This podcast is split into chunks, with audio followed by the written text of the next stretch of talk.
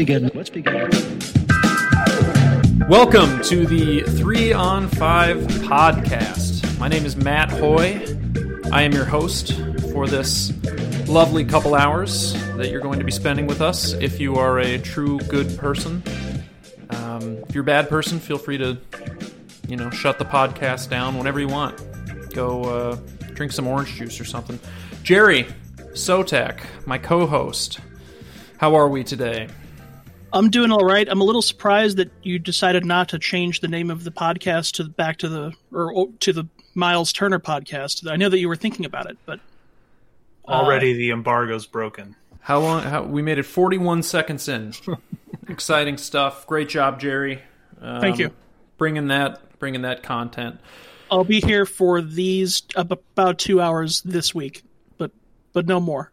All right, Phil Coppage, my other co-host, with me as always. Phil, how are you doing? Doing okay. Uh, the Knicks have finally slid out of the the playoff seeding for now. They lost to the Clippers today, but they've uh, they've been okay, and I'm, you know, I'm at peace with where they are and and where I am in life, and that's really all we can ask for. Deep do words. You, uh, I like that. Do you do you think that how much are they going to pay Randle? Are they going to pay Randle? Well, they don't need to next year because they have a team option. Oh, that's super handy. Okay, never mind. Yeah, but I assume they would, they will probably extend him if this play, this level of play continues from him. Yeah, yeah, I would, I would do that if I were them. How old is Julius Randle? Twenty eight. I think he's twenty six. Twenty six. Oh, yeah. Yeah, that's pretty young.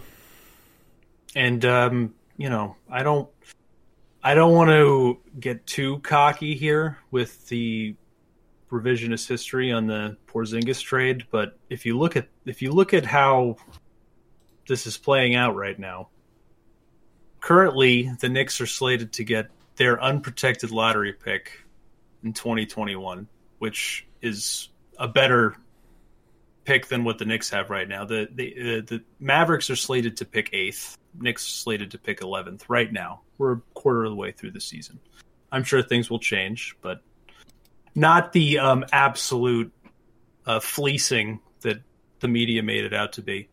And I with mean, that cap space, with that cap space that we cleared in this deal as well, we signed Julius Randle, who statistically speaking, is better than Kristaps Porzingis this year, and is more reliable, healthier, and uh, not a seven foot three giraffe that breaks his ankles every time he takes the court.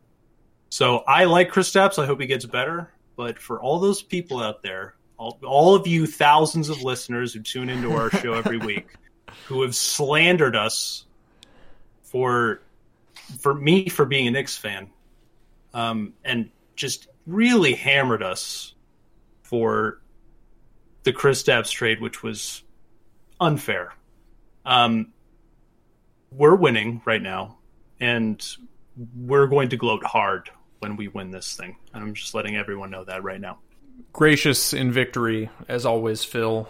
Um, really, you're. Uh, I mean, I, would say this is very on brand for the uh, classy Knicks fans out there. So well done. Way to represent your city. Way to represent your people. Um, yeah, I can't. you know, I have to. I have to. I have to represent the people, and this is this is the word of the people. That's right. York. Yeah, I, I, honestly, I thought that you were had like become a Boston fan all of a sudden with that. with that level of entitlement. That's the word. Yeah. oh man, it's been great because uh, listen, the Boston Celtics are one of the best teams in the NBA, but they've lost two games in a row, and uh, the few Boston Celtics fans who I've discussed it with are in a panic. It's a five alarm fire, yo. Yeah, it's. Uh, uh, I I shoot it into my veins. Any anytime what Boston worries, fans what worries unhappy. them most? Uh, honestly, there's nothing specific. This is why I think Boston fans are annoying. They're like, God, our players are all so good and our coach is amazing, but we lost. It's unacceptable. that sounds really rough. Sorry to hear that.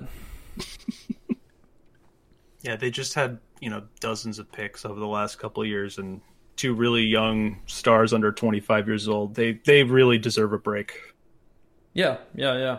Celtics fans need a break. I agree.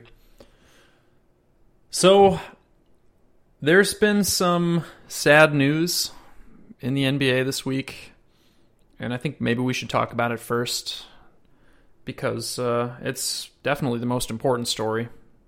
Um, Sekou Smith, longtime writer, and uh, the guy who you might know as the Kia MVP ladder writer on NBA.com, passed away from COVID. He was 48, I believe, when he died. And you can feel the reverberations throughout the NBA. A lot of head coaches, a lot of players, front office workers, even Adam Silver, you know, coming out and I won't say eulogizing him, but just, you know, giving memorial to Sekou Smith. And I don't know, I was really celebrity deaths don't usually hit me very hard, but I I was pretty sad when I saw that. It came out of what felt like left field and the fact that it is, you know, from this disease is just sick of COVID, dude. Yeah. Yeah.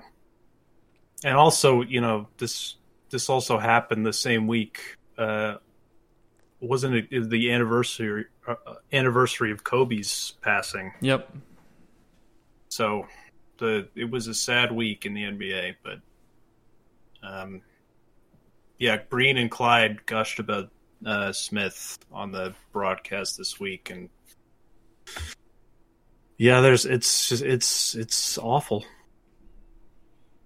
You know, we Just talked we talked a lot last week about COVID and you know what we're asking people to do and go through in order to entertain.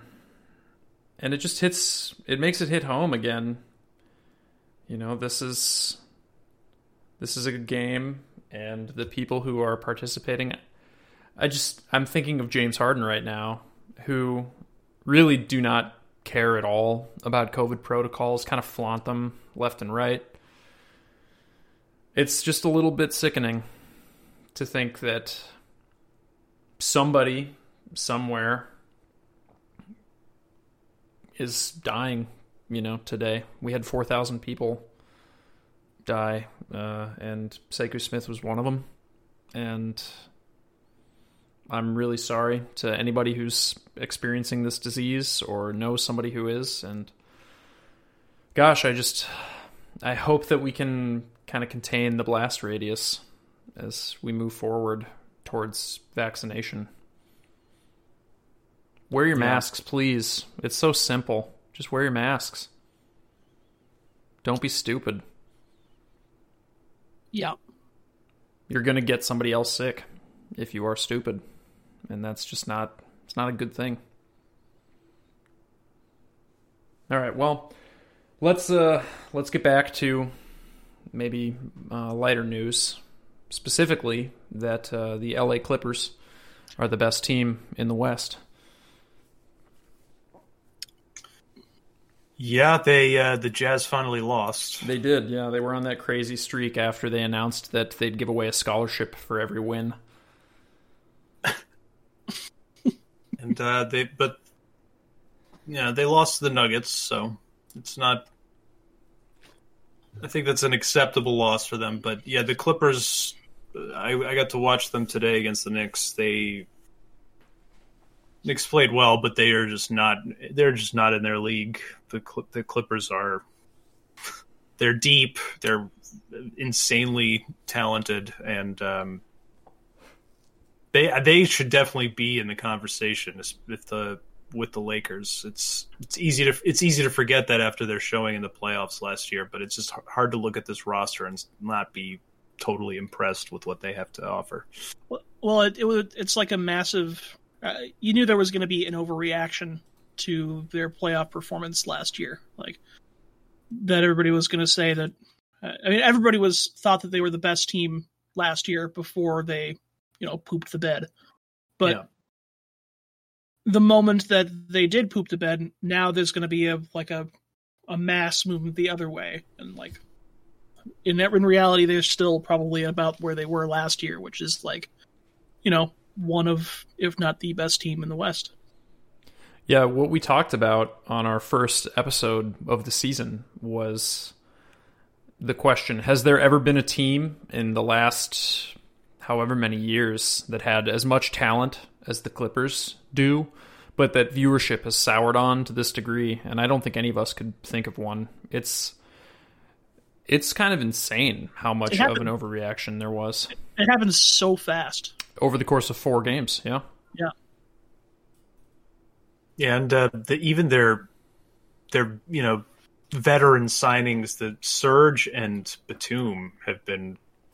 I thought Nick Batum was a corpse. Yep. but I told- he's, I told you he's guys. been I told he's you. been he's been solid for them, and it's tho- those those two guys I think are going to really help in the playoffs. And uh, I'm still I still think they overpaid Kennard a little bit, but you know if his shooting pans out, that contract isn't going to look too bad. But it it's, doesn't really matter. They've got so much firepower.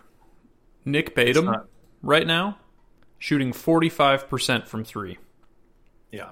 He is a career 36% three point shooter. Probably not super sustainable, but yeah. you know, He's also one of those guys. He, he seemed. I think he's not even. I think he's only thirty years old. He seems like he's fo- uh, closing in on forty, but he's. I think he's y- a way younger than. I mean, it's his face, right? He's he's got that face. Well, The he's old just man he's face. injury prone as well. He's Yeah. just always been hurt. But Yep. He's, uh, well, and, and I don't know how, Oh, he's- I think he's 32. How, how long ago was it that he signed with the Wolves? That feels like it was a decade ago. I'm pretty sure it was about a decade ago. Yeah, that's crazy. So he's oh just, god, he's just I, been I around forgot he was even on the Wolves. Well, He he, was he not. never, you know, they matched his, they matched his contract. It was it was it was a restricted free agent offer that uh, they matched. Gotcha. Okay. The Blazers matched. I thought I thought it was a good move for the Wolves, by the way. oh yeah, yeah, yeah. Uh, we were hyped when it happened. And, Yeah, the like, the only the only notable free agent signing like the Wolves have ever made, right? or will ever have made. But it didn't actually happen. Nope. Well, hey, we signed him. That's uh, that's all you can Yeah. do. We signed him. He just never played for us. No, it's it's uh, it's great for Clippers fans that the ancillary players are playing so well. Like everyone is shooting lights out on that team. I know, I mean everyone. Pat Bev is shooting above forty percent from three. Marcus Morris is shooting forty four percent from three. Luke Kennard is forty three. Batum is 45. Paul George is 47. Kawhi is 41. That's probably not going to continue, you know, as the season goes on. But for now, it's amazing. And I mean, the, a lot of those are not outlandish though. uh, for those players, I would I would describe many of those as outlandish. I mean, I, right? Some of them, like, yeah, some of them are outlandish, but like, it's not. I would. I'm actually not. I wouldn't be surprised if the shooting percentage on Kawhi's three pointers doesn't go up. Like he's shot better than that before, right? And he was shot like forty five percent one year. Yeah, he's had one year above 40 in his career. He shot Oh. 44% on that season. My my bad. My, But he, uh, uh, he's a good shooter. He's a career 38% three point shooter. I just, you know. The Well, uh, we're we're gonna take this part out of the podcast because I was wrong. So yeah, I'll, Oh, I'll I edit just this said out. I just said Nick Batum was twenty nine, so don't worry about it. it's it's that face. He looks so young, you know. yeah.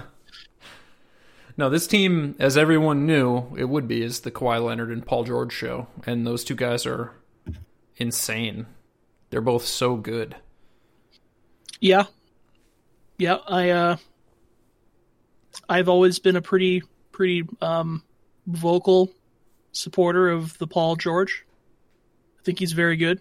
Um and I think he doesn't get a lot of the respect that I feel that he deserves.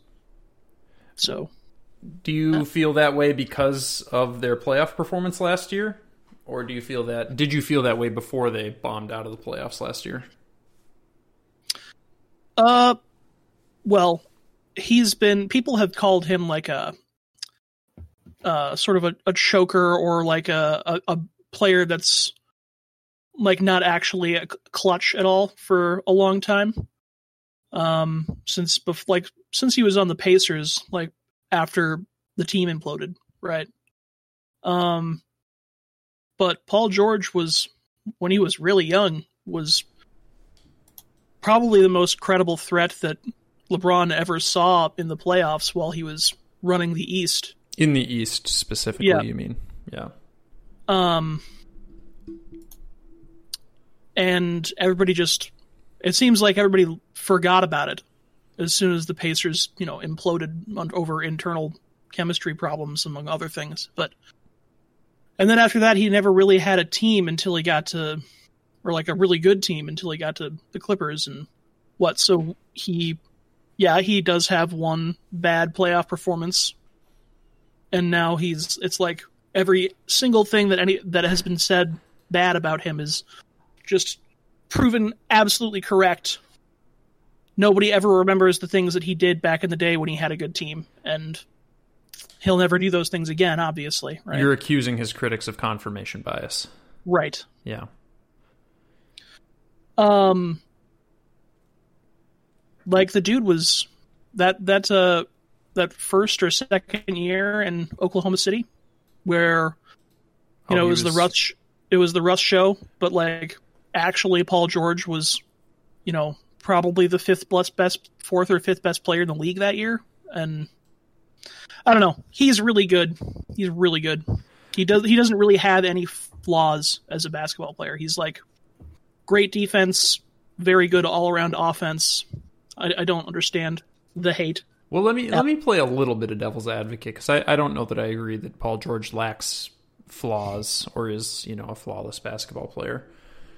Um, I think that for a very long time, uh, Paul George was an unreliable three point shooter, and he had you know a few good playoffs like his that that 2015 2016 era Indiana team kind of his last hurrah with Indiana, he was uh, he was a much better shooter than he had been. But before that, he was you know fairly unreliable. And since then, Define define unreliable.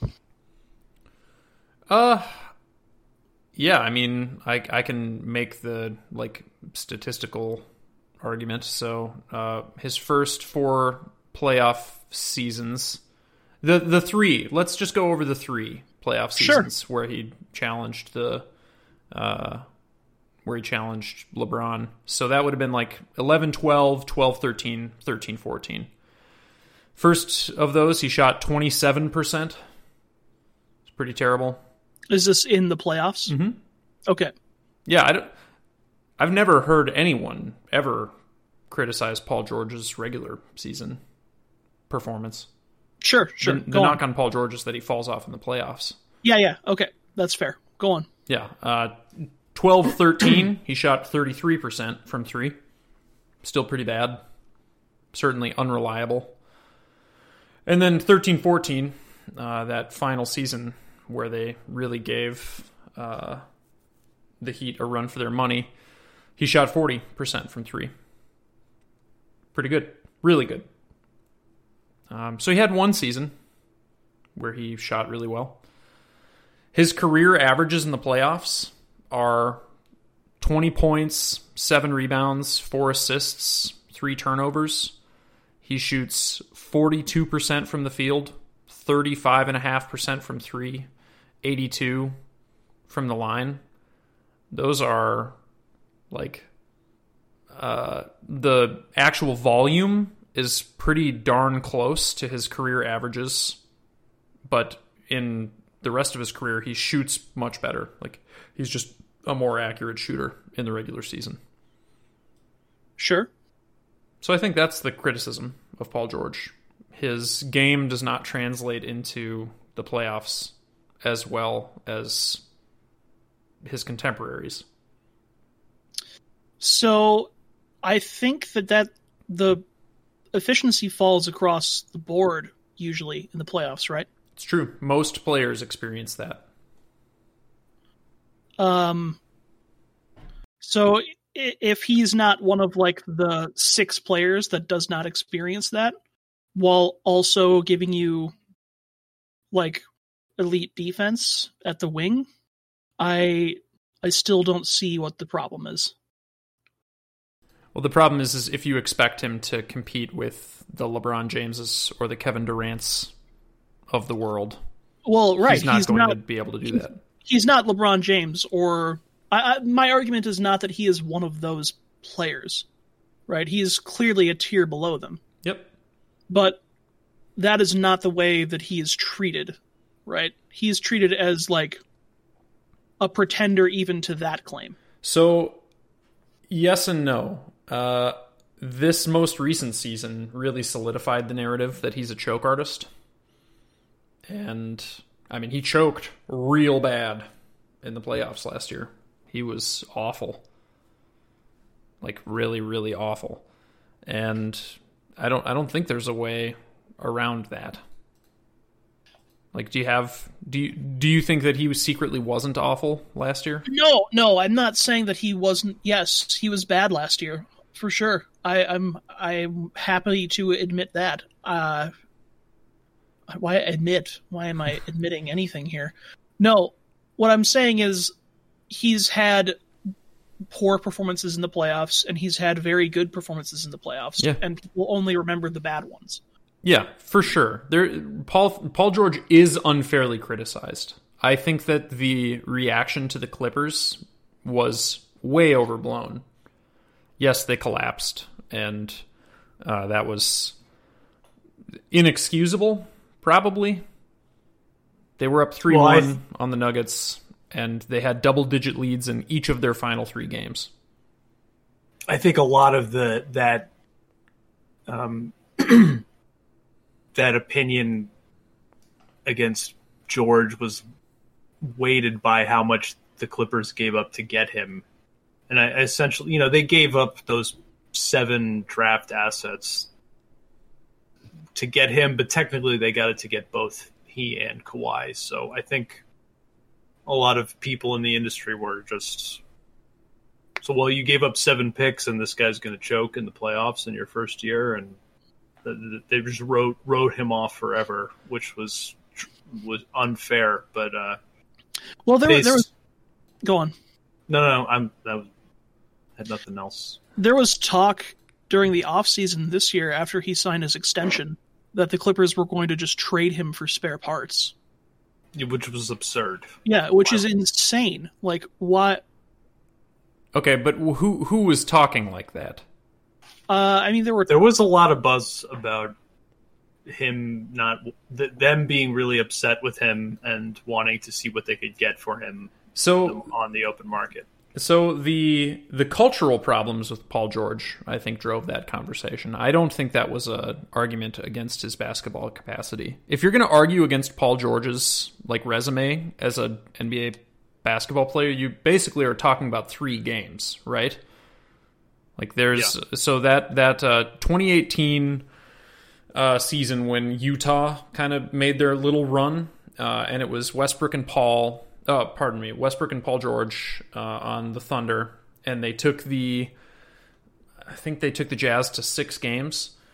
That final game of that season, that final playoff game, uh, I'm I'm looking at it now. Oh my gosh, yeah. So 45 minutes Paul George played in this game.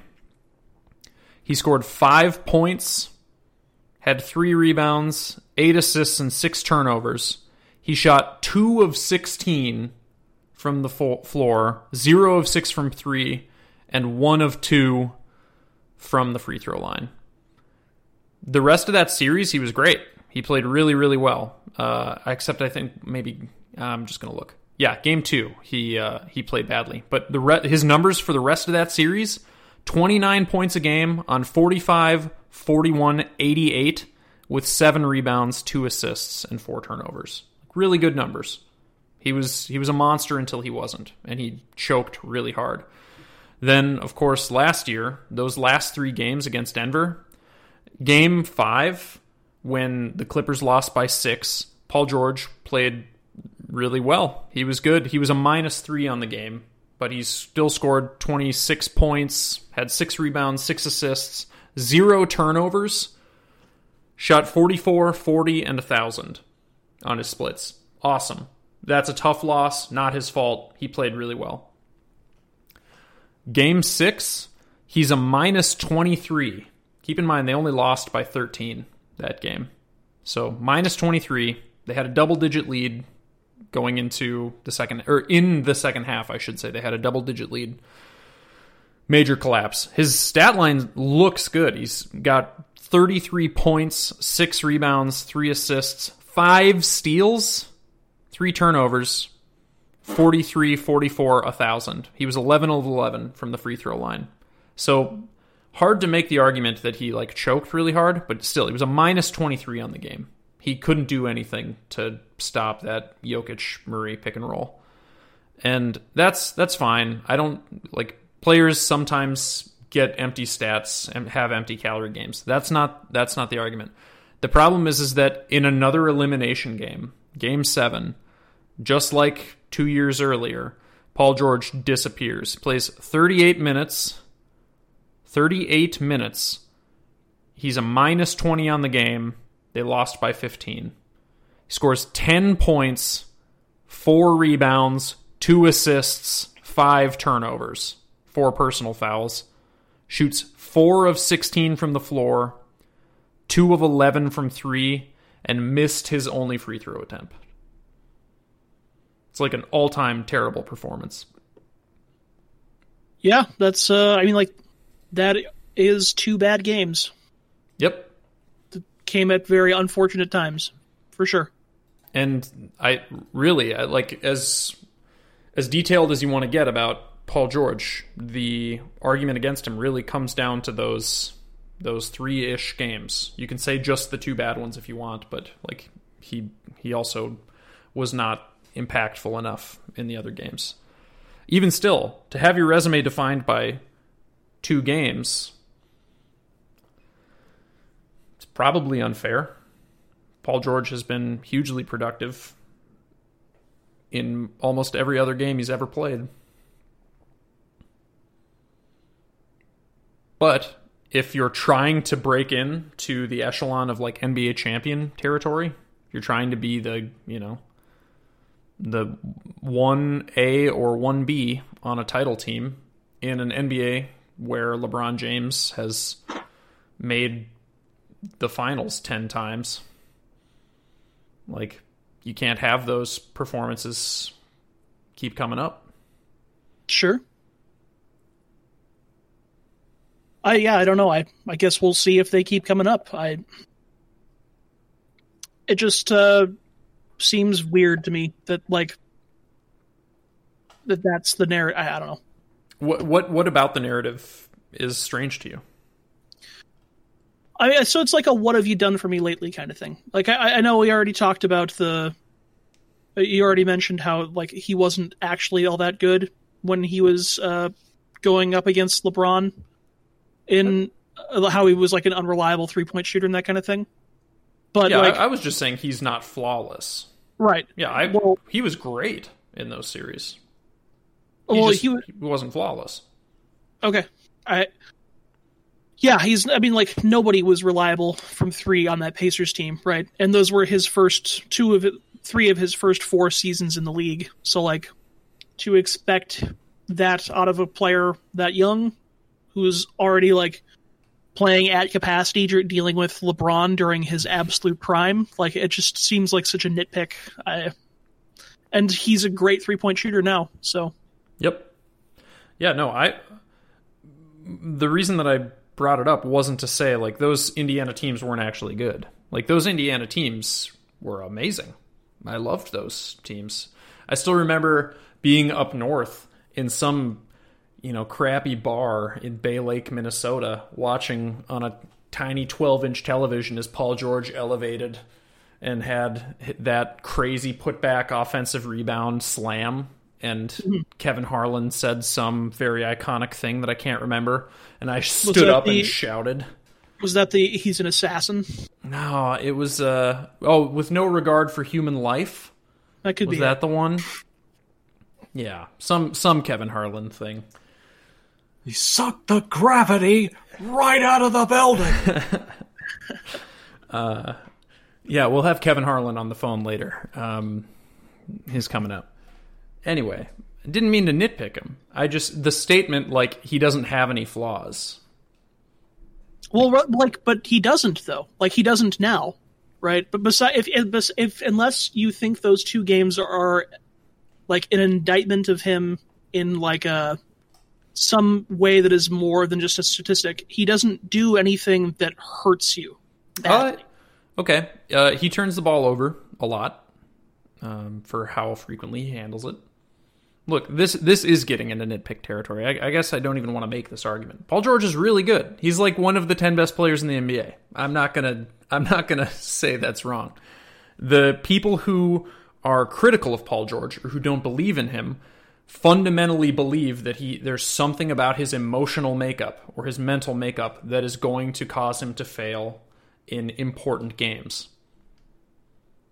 And unfortunately, because of the way that, you know, the playoffs work, you only get so many important games in your career. yeah.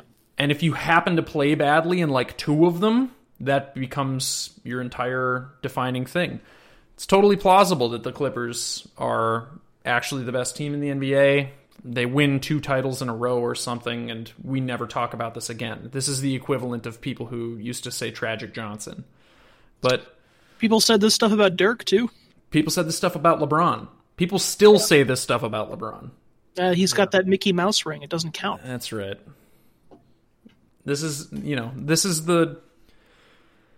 This is not about Paul George being a bad basketball player. This is just about that really, really high tier of NBA caliber where it's like, look, not much separates these guys, but something has to. So, what separates them? It turns out that in elimination games, important elimination games, Paul George has played really badly a couple times.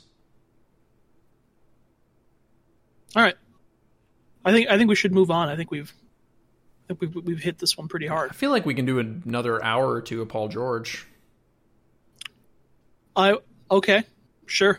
Phil, Paul George is better than any Knicks player in the history of the NBA. Mm, I, he, I mean, he would certainly be up there. See, there's there there's the reason. If I, I- think uh, I would put Clyde ahead of him, obviously. Um, I mean, Clyde, Clyde Frazier is an all-time great. Let's not forget how great he was as a player, not just as a walking thesaurus. um, he was an amazing basketball player. and also a walking thesaurus. Yeah. Um, no, Paul. Look, I think. Yeah, I think all this drama with Paul George is overblown. I think there is maybe they're they're a really overwhelmingly talented team, but I think there is something to say about the fit with Kawhi and there's th- not that they fit poorly, but there isn't really a solid mesh between the two. Um, See, it, it doesn't really have. It's not like a Joel Embiid, Ben Simmons uh, problem, but it's it's a lot of ISO one on. You know, it's a lot of your turn, my turn kind of thing with those. Isn't two. that And a I coaching problem though? well, It it's could, it could be, but I, I think that the problem is that. So, I agree on one hand. On the other hand, I really don't. I think that those two are like maybe the best wing combination that you could have in the entire NBA, in, like without you know LeBron James Or Kevin Durant? or Kevin Durant, like, uh, because or, like the only problem with them is that they're maybe not great playmakers. They're, I mean, they, not maybe not. They are not great playmakers, right? Kawhi's a pretty great playmaker. Kawhi, Kawhi is a, an above average playmaker. Man, I'm I'm a nitpick machine, but no, Kawhi's a great playmaker. He's not. Uh, He's not LeBron. no, okay, okay. Make make your case. Go ahead. Make Tell me my why- case. Uh, all right, Kawhi Leonard uh, this season, averaging about six assists per game on one point. Uh, he's five point six assists per game, one point seven turnovers per game. Do I need to like? That's great. Do I How, need to wait, go how, how many assists per game? about six? Okay, that is a lot.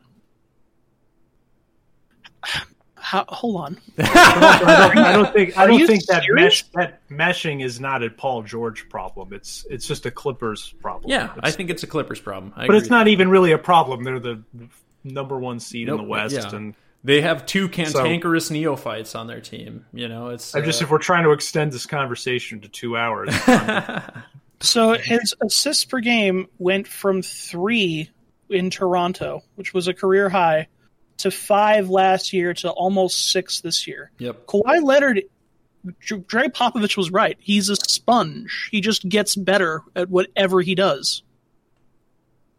Are you surprised? I mean, I'll be honest. I'm a little surprised, uh, because because that was like, you know, in, in my mind, Kawhi Leonard is is like a better version of Paul George, right? He's like, he doesn't really have any flaws.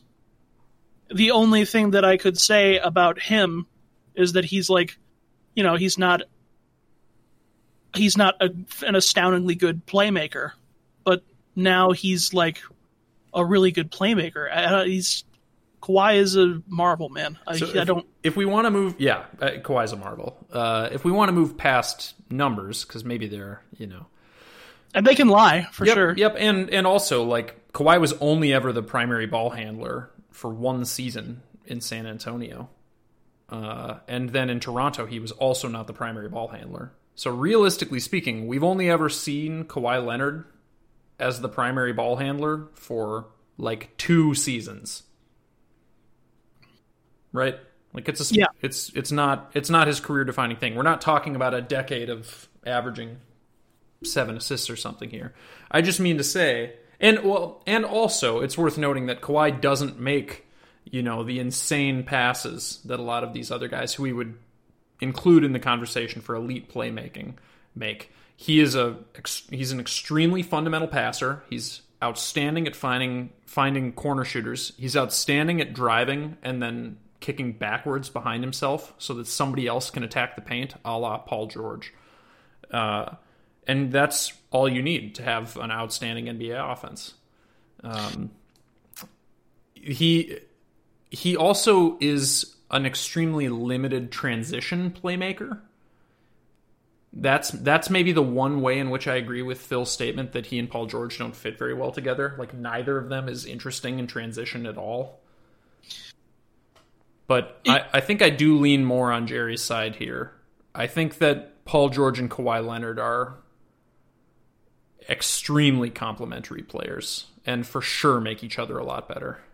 Yeah, the the only thing that I would want out of the like want the Clippers to have is like a point guard that can do more creative things with the ball in his hands, right? Like just to change up like the way the way that they're to change up like the looks that defenses see because it I, I had always thought that like you know if you're gonna run your offense through Kawhi Leonard and Paul George, like those are good things to do because they're both very good players that are generally pretty efficient or very efficient in Kawhi's case.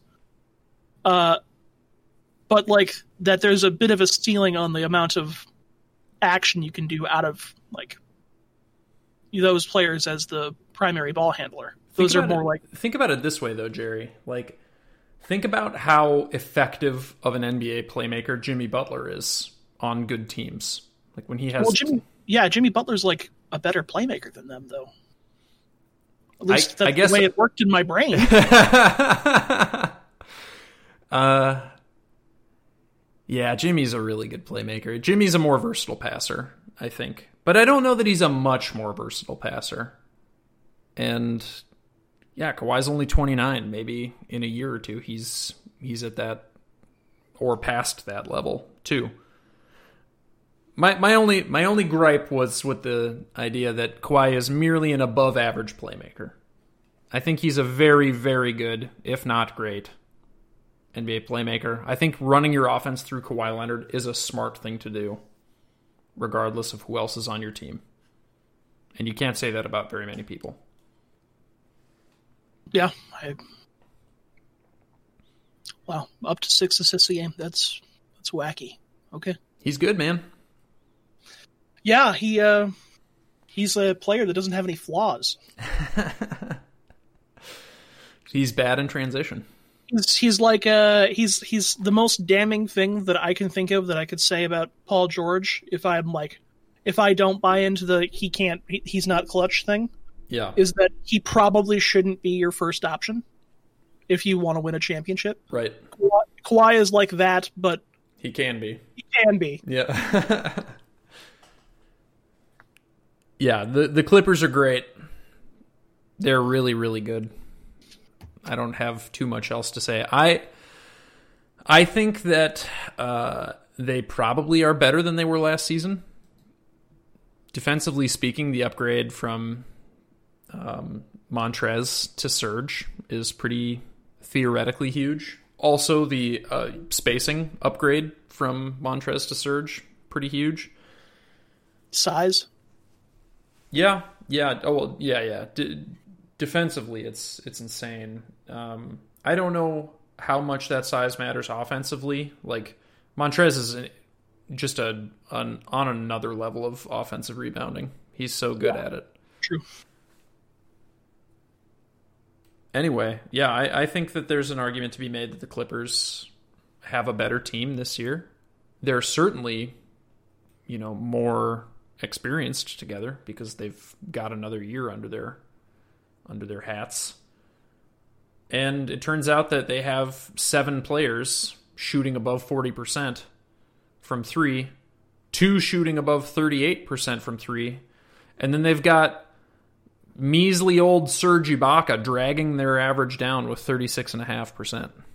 He's like he's the worst shooter, worst shooter should- who sees time for them. He should be ashamed of himself. I mean, think about that. That's that's an actually insane. Thing. Yeah.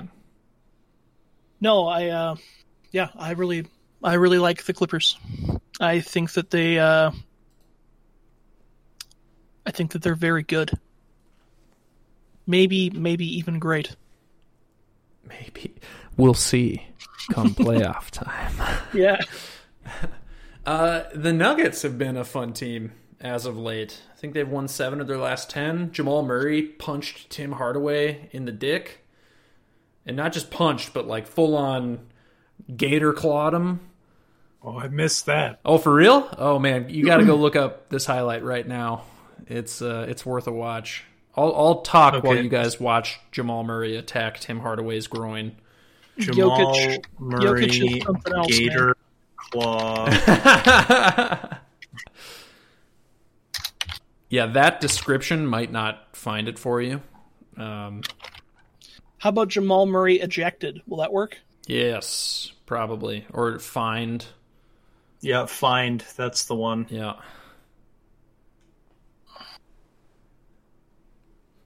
Yeah, it's one of the more this- transparent ones. He really he really gets in there. So this is like Serge Ibaka, Blake Griffin level. Uh, this It's- is like Nicholas Batum international basketball. It's not it's not quite Nicholas Batum international. That was something else. yeah, Oh, wound wow, that's- pretty bad though.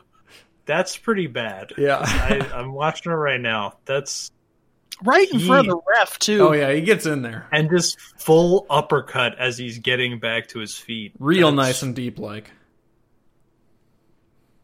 I wish God, we have to record video. I want to show the people Jerry's face while he's watching God. Jamal Murray physically assault Tim Hardaway's junk. Yeah, that's that's uncalled for. It's not good. It's not good. It's a it's a bad look for uh for your boy. Well, th- did they get the win? That's what matters. uh, spoken like Draymond Green. that was good. Uh, no, but the Nuggets are. I mean, they're really good. Seven of the last ten, and yeah, Jokic is out of his mind. He's so insane. He's so good at everything. Yeah, he had Yeah, he's a- today. He's the beast house. He had forty-seven today. Against Yep, the 22 Jazz, points yeah. in the first quarter.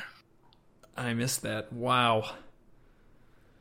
Yeah, I mean the the thing that I always kind of used against Jokic when you know Jerry would panic call me after a good game and be like, "Is he actually better than Towns?" And I'd say, "No, no, don't worry, don't you worry your pretty little head, Jerry. Towns is still really good." Uh, was that uh, Jokic couldn't shoot, but uh, he's shooting pretty well now too. Yeah, Jokic Yeah. is Jokic is a beast house. So you might even say that Jokic has no flaws. Like he has no gaps in this He's, game. he's still not a great defender, Yeah, that's true. Um, but if you can And- discount that, then yeah, I, I was Yeah. mostly joking.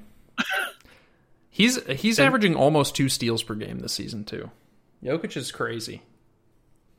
I mean, if he didn't come into the start of every season looking like the But worst rec league player No, in- but that's- on the roster. that's Old that's like part of his charm, dude. That's Old like I know, no. I love it, I love it. But I'm just saying, if you know, if he, if he,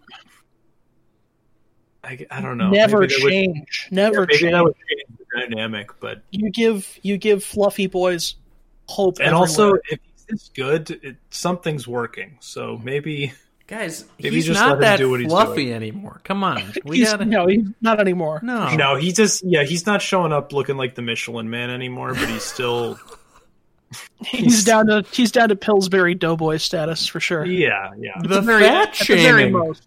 Guys. I'm not fat don't, shaming. we don't I'm, body I'm shame on fat. this show. I'm I fat. I too am fat, so I take offense. Is to this you? You are not fat, Phil. We Do are- we are a- started. Don't gatekeep being fat, Jerry. I can. I am a fat man. I can gatekeep all I want. I identify as fat, so I appreciate it if you Oh God. All right. That's where we're going. Huh? Checkmate, stay away. Let's let's steer clear of this territory. Uh, all right, let's. Can we, 26, 12, and 9. can we talk about how good Nikola Jokic is? instead 26, 12, and 9. Yeah, he's so insane. good. Uh, did you guys watch uh, their loss to the Spurs the other night? I think that was two nights ago. No, I don't really watch basketball. Spurs, but- yeah, that's- good for Popovich, man. I'm, you know, that team. I mean, they they're doing that with with LaMarcus Aldridge, like not playing. Ba- he's barely he's barely registering as a basketball player anymore, and they're still they're eleven and eight, right? I, And I they're- think about LaMarcus Aldridge like like in the the latter years of Led Zeppelin, the way that people talked about Jimmy Page, where it was like he'd get wheeled down out of his hotel room an hour before showtime, and they'd shoot him up with some stimulant, and then he'd be up and he'd drink ten beers. He'd go out there, he'd shred. They'd come back backstage. They'd give him some quaaludes, stick him in the bed, and let him go back to sleep. Like I think that's honestly, like LaMarcus Aldridge is the protagonist of the song "Comfortably Numb." I think at this point, Yeah. And the two teams he spurned for the Spurs in his free agency year are ahead of him in the rankings right now. And will probably end up ahead of him. I mean, not not to any fault of Popovich, but it's you know, he's there's he has no business being this high. uh, The Well- ninth seed right now in the Western Conference. Well, Yeah. of, of course they're worse now. They lost Kawhi Leonard. well, I understandable. yeah, but I don't know. Kawhi's not that great of a playmaker. You know, it's uh... all right. If if if they if the Spurs had retained Kawhi Leonard, they'd still be one of the two or three best teams in the West right now. Can I pose? Can I pose like a very um, a very traditional basketball podcast question to you guys? Uh, I mean, if you really Who's feel like better, you have- LeBron or or MJ? No, I, we're never, never, ever going to have that debate on this show. Oh, you know what? I think when we've been going on for 12 years and LeBron is still and LeBron Still is still playing. putting up 20 and 20 Yeah, points when- a game and 8 rebounds. When I LeBron think we can- retires in 2048, we'll start talking about. All right, what's going to happen first? One of us dies or LeBron James retires? I mean, I don't live a super healthy lifestyle, Yeah, No, I, I would not describe your lifestyle as healthy. but I also don't unnecessarily expose myself to COVID Or other So- risks. or other risks. So Yeah, do, Yeah, this do is kind of a- agoraphobes there's- have long life expectancies? do what? Agoraphobes have long life expectancies? I'm not. I'm not an agoraphobe. Come on. well, I we just do. We don't. don't we're like not to as go exposed outside because I think we're not as something's going to exposed attack to. me. Uh, we're not as exposed to sunlight and radiation. So That's right. We, yeah, Phil, you're you're lumping yourself in with everything right now. of course, of course. All right, here's my here's my fun, very uh, hot takey NBA podcast question: How great of a player would DeMar DeRozan have been if he had ever learned how to defend? Would you do? Would you prefer him to defend or shoot threes? He can shoot threes. Well, He shot threes for like three seasons. at how, what how percentage? many? How many? Give me a second. I Well, took no, a- seriously. What what percentage? How many? Uh, this year, I think he's around 37. Hold on, let me put my glasses back on. You guys ask me to look stuff up while I'm out here cleaning my glasses. All right, No, I'll look it I'll, up. I'll I'll do look it. it up. I'll do it. Yeah, I'm no, no, it. we're all I'm going to look it up. We all want to look it up at the same time. All right, maybe maybe I oversold his first season in San Antonio a little bit. 16% from 3 that year. Mhm. And and then the year after that, how Yeah, many? 26. Twenty six. Yeah, so he's thirty-seven percent this year. Before Yeah. that, And uh, he also, was twenty-five percent. He was fifteen percent. He was Those- thirty-one percent. those two years- percent. He was thirty-three percent. He was twenty-eight percent. So yeah, he's he was he's good.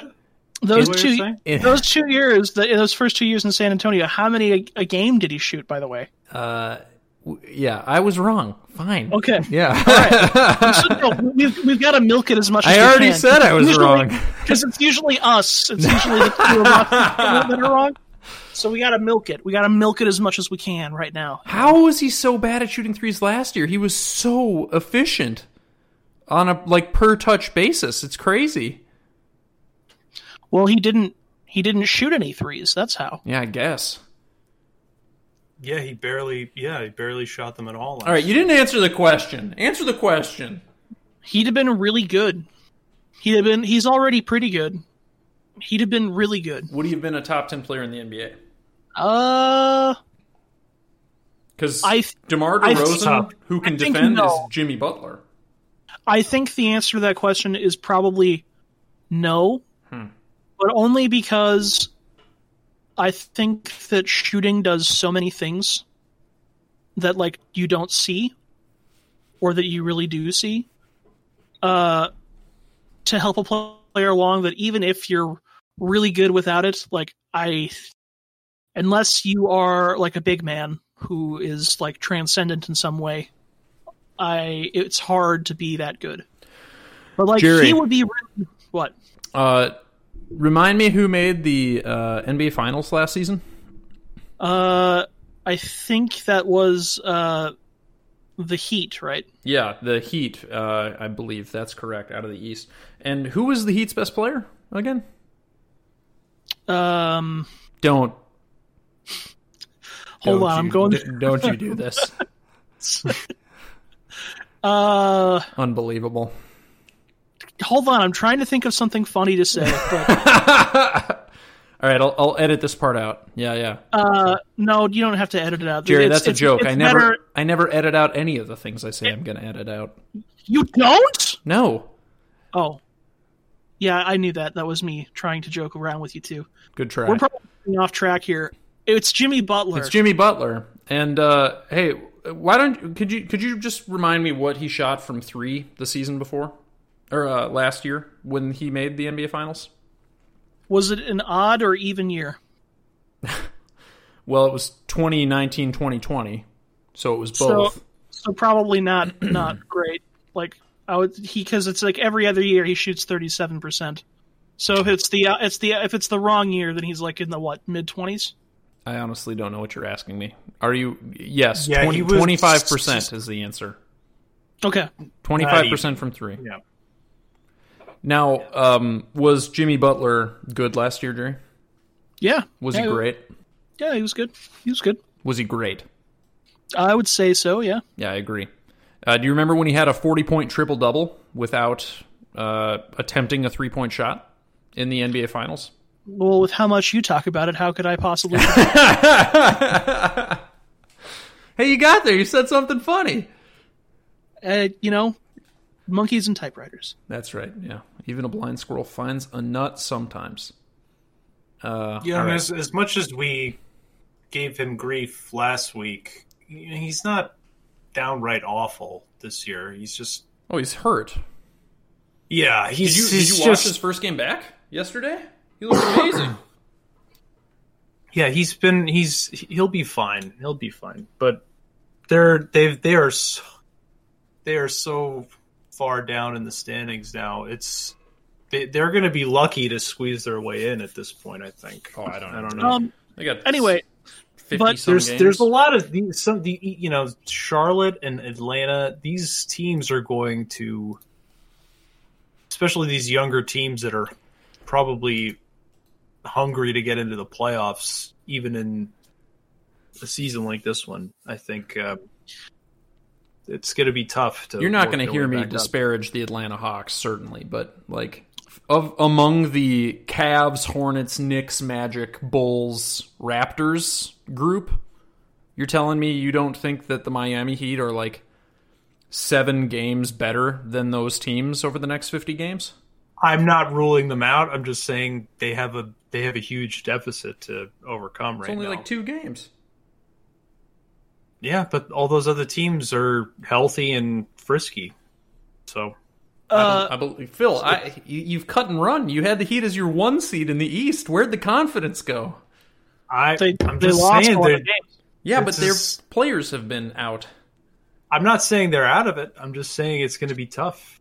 There's there this you know, I'm not going to say this Eastern Conference is is uh really talented and the, but they're all they're all feisty and they want to they're fighting to get in the especially with these uh games. I think in the Eastern Conference these younger teams are really hungry to get get into that playoff showing. So Yeah, I, actually I, would I, say I, I have confidence. I have confidence they'll make it. I'm just saying it's gonna be it's gonna be a a slog for them for Yeah. sure. Man, the Raptors are down here too.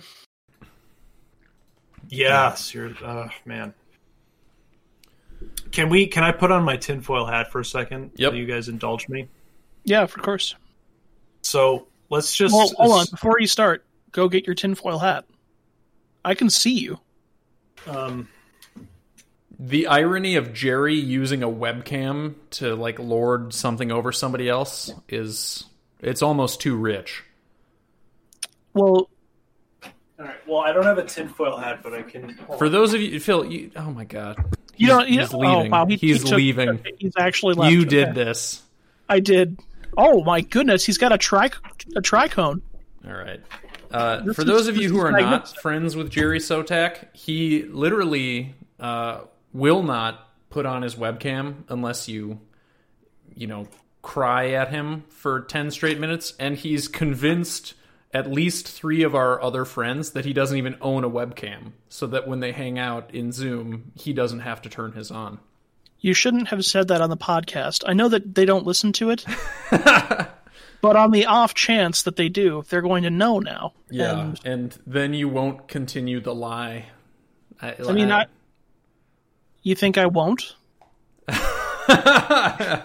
Wh- Why would you think that? yeah, that's true. I've known you Okay, long enough. all right. You've got you've got the liar's hat on. Okay.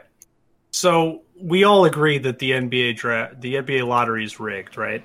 Just as, with my Yes. tinfoil hat on, we all agree that it's rigged, and it's done to benefit whichever team needs the most help, deemed by Adam Silver, David Stern, whoever, whoever's not, not at the team helm. who needs the most help. It's done to benefit uh, the league. So whoever will benefit most Exactly. financially. Yes. So when when you know when the Cavaliers lose LeBron, they win the lottery with the Clippers pick that they traded that they got for the Baron Davis trade. When the Pelicans lose Anthony Davis. They win it with the lake with their pick, not the Lakers pick, and then they get the you know.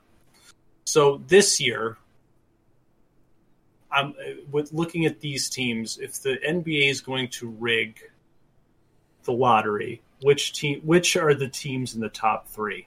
I think I think they're giving it to Minnesota. I think they're definitely in the top three. They want I them to keep. don't. I don't think so. Just- I, I think, think- they're going to give them. I think they get the third pick. They're not going to No. give them the first. I don't think so. I think that, that it goes to, to Golden, State. Yep. Golden State gets it. There, it'll be the it'll be the fourth pick, Yep. Yep. Golden State's getting our pick. Uh, fourth or fifth, fourth or fifth. yeah, yeah. Golden State's getting the pick though. Um, But you're saying Golden State's going to get your pick, or they're going to win? they're going to get our pick, and it's going to be the fourth pick. We have a top three Oh, boy. protected pick going out to Golden State. Right. So if we're in the top three, then the NBA loses out on Golden State getting a top, you know, five pick in the NBA draft. Uh, Wiseman's going to be a star, and they need Golden State to continue to be as huge of a market as it's been. So Golden State will get our pick. I think it's going to be the Wizards. Yeah, the Wizards will be in there for sure. That's a that's a good call. I think the Wizards are are the most also uh very yeah that's a good one. Good good pick. Although who's there's there are a couple teams that are looking to get sold too, right? Yes, the uh, the well, the Hornets and the Pelicans, but I don't think I don't think they can rig it for the Pelicans again. So It's yeah, just too suspicious. because I was going to say in answer to your question that I don't think they rig it every year, uh, but I do think they rig it sometimes. Like the when the when they were selling the Pelicans the first time, they definitely rigged it to give them the first pick for in Anthony Davis to like help the franchise, the NBA sell. the Oh, team. that's right. They rigged it twice for them. That's right. After Um, the Chris Paul debacle. and yeah, the the three lottery wins in what five years for the Cavaliers. It's like after LeBron leaves is pretty hard to believe. Um, yeah. But uh, yeah, so the other teams up there that like are maybe looking to be sold, I in which you know the Timberwolves are one of, but I think the Timberwolves will keep their pick this year. I I think that I- I, think they're not think going to get the first overall, but they will get a they will get a top three. there's too much money on the line with Golden State's legacy to let something like that happen. The the Warriors need to have enough of a package to trade Andrew Wiggins, and they need that pick in order to make it work. I think. Yep. I think Golden State's too important. Pers- Well- personally speaking, if if I were to be conspiracy minded, So can we make the can we make the argument against this conspiracy? Just for fun. Sure. All right. So uh, the Knicks are the second biggest market in the NBA. They never win the lottery. yep. Yeah, but James Dolan is uh, despised by everyone, so they, Yeah, but they like- would never reward him with anything. Yeah, but think about how much more money the NBA would make if the Knicks were good. Look, I would love it if they rigged it in our favor, but the last time they did that was the year of my birth, 1985, for Patrick Ewing. The first ever time, the first time they were ever able to rig it for a team, they did it for our team. Yeah. And that's that's our curse, and we'll never we'll never get it again. But we got RJ at the third pick. You know, I'm fine. Oh, dude. we're we're good. the RJ pick was great. Like I, as, as a Knicks fan, you know, we're only nine and twelve. I cannot tell you how happy I am to have a team that is being built through the draft. They're they're frisky, they're fun, they're just they're they're I'm- just they're just a cast of characters, and I I love them, guys. Like I'm so happy for you, buddy. it's just you know I- i'm just waiting for dolan to put his foot down and say trade everything we got for kyle lowry or you know in his or you know something something along those lines just just throw it away because i'm i'm bored what Jim Dolan would do, but they're good. They're this is this is what I've been looking for for years, and I just nine and twelve and fun is all I could ever ask for. So I'm I'm done gushing. We can move on. Why did the Wolves deserve it last this past year? If this is the conspiracy, because the the Warriors were just as bad. So they the the Warriors were going to get a top 3 pick too. Cuz they were in in the running. right? But why did the why did the Wolves leapfrog the Warriors of all teams? If we're this is the if this is Because the Warriors have Steph Curry and is, Klay is it Thompson. just to like throw off the scent? No, no, No, it's it's it's just the- because it's because Glenn Taylor announced that he wanted to sell before the draft. right. Was it before And- the draft? Yeah. I thought and is still isn't he still trying to sell? Yep. He's I mean he's been trying to sell it for years and isn't there also a risk that they're yeah. they I might don't. they might be moved if they're sold? It's I one of those damned if you do, damned if you don't, because we're never going to win with Glenn Taylor as the owner. He's just he's quite bad. Yep. But we're never going to have a basketball team in Minnesota without Glenn Taylor. So like I think you're, I I well I'm going to be optimistic for both of your sakes and say they are going to gift you the third overall pick. It's not going to be the first or second, but you're going to get third and do with it what you will, but they're not they're not going to let the Warriors um totally fleece you, you know. I don't think that's fair. Well, who cares? And, and if you, if it doesn't convey, does it what does it turn into? unprotected next year. Oh boy. Okay. Well, the Wolves do not have a future. I think they would probably give you the third this year, and then you're on your own. But they might be. They're going to bail you out. I think. I think. You're, I think you're going to get a bailout. It's not happening. I don't think it's deserved, but it, you're going to get a bailout. It's just how the NBA works. No, it's uh the the cost is sunk. I think. I, I think that they we we need to trade Towns. I don't think that we don't have a future. What? Stop rubbing your mic. Oh, I'm very sorry. it's cool. I'll edit it out.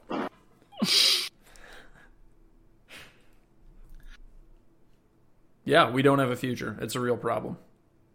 I Exactly, yeah. which is why they're going to drop a dime for the Wolves and give you a top three pick. Nah, man, we're gonna trade Karl Towns to the Lakers, and uh, he and Anthony Davis will destroy the NBA.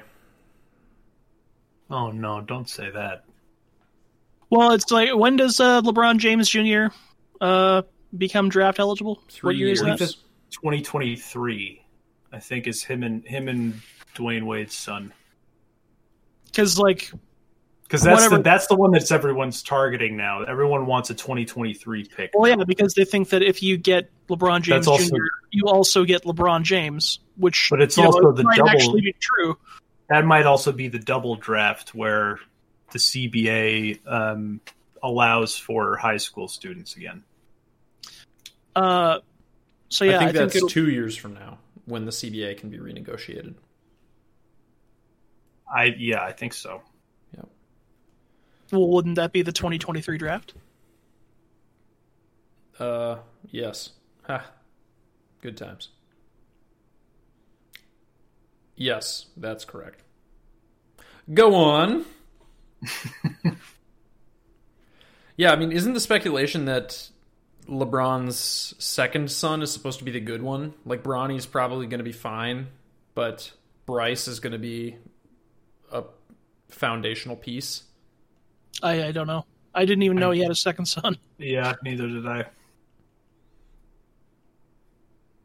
I, think- can't wait. that's I can't road. wait for that. The drama of that. Who whoever drafts him Gets LeBron. gets LeBron, and does someone have to trade up to get him so that they get? LeBron? That's going to be fun. That's, is a forty-year-old LeBron lot. James still going to be a top five player in the NBA? Top five? I'd still put him probably top twenty. at I would. least. I think I'd still put him top twenty. I, he, I would. You know, if he was still top five, it wouldn't. It wouldn't shock me. Yeah, wouldn't shock me either. I mean, he was he was he was grown in a lab somewhere. That guy's like not human. He's he's a he's a, he's an anomaly. Designer steroids are incredibly effective. I see. I don't, I don't agree. I don't think that he was born in a, la- in a lab, uh, grown in a lab. I, You- I well, hold on. think- What- Your hot take is that LeBron James was naturally birthed. yes, I do think so. I think he's like the. I, I he's he's like the the the. You've read uh, Hyperion, right? Matt? The book that I've recommended to you for twelve straight years, and yes, Jerry, I've read the Hyperion. Well, you know how it, how in Hyperion there's like two different gods, right? There's there's like the one that like was sort of naturally occurring and the artificial one. yeah, Yeah, he's like the naturally occurring one. That's LeBron James. The that grown grown star is Kawhi Leonard. Mm. LeBron, uh, Gregg Popovich grows grew Kawhi Leonard in a, in a lab.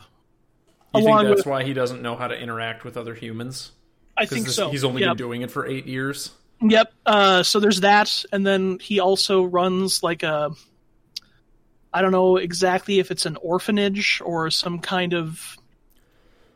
Uh, but for for tall redheaded stepchildren, All right, they, getting- he teaches them to shoot threes. maybe it's time to. why don't you take ten to twenty Just a percent bunch- off there? Just Jerry? he's just raising a bunch of Rorschachs to uh I mean, he got us Matt Bonner, he got Bertans. I I don't know who the next redheaded shooter coming out of San Antonio is going to be, but So I- LeBron this year is uh 25 7 and 7 on 49 41 71 splits. And I don't think there's any GM in the NBA who would take another player over LeBron. Like maybe Kevin Durant. But it's uh, you know, if you're trying to win the title this year, I think the GMs probably still trust LeBron to take you there. And he's 36. I don't know. It's Yeah, I think they probably they'd probably trust uh James more based on health too, even at 36 over Durant with his that, that Achilles tear. Well, and and I mean, I mean Durant Durant's looked great, but that's, you know, Durant's LeBron's working never with had that an injury like, like that. Durant's working with that like California drug cocktail, and the California drug cocktails have not been as effective as the Miami ones, which is what LeBron's rocking. Yeah. Jerry, why No, are you he- laughing? uh, just, I was yeah, It's just a fact. I know it's, it's I know, but there was there was a remember when he got hurt in the in the finals a couple years ago and like everybody thought he was might be out for the rest of the game, but he, he came back in. Uh and everybody was like, "Oh, what are you? I thought you look you looked pretty hurt." And he was like, "Oh no, I'm all right. I had some orange slices."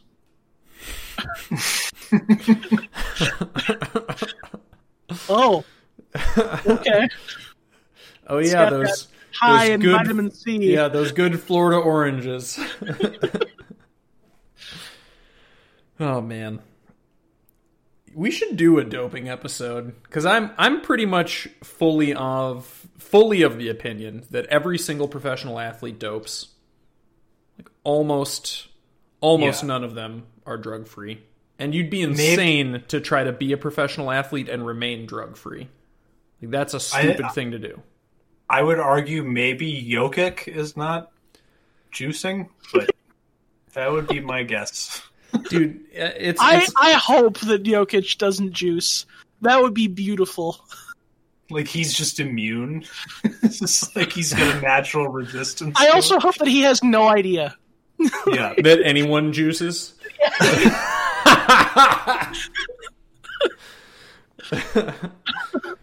Like this man doesn't juice. We don't know how to stop him. He, Oh, I don't know what you mean. What, what is juice? I I do love. I Hold do love on. the orange juice. He's not a Russian villain, Jerry. I I, I wasn't can't trying just- for villain.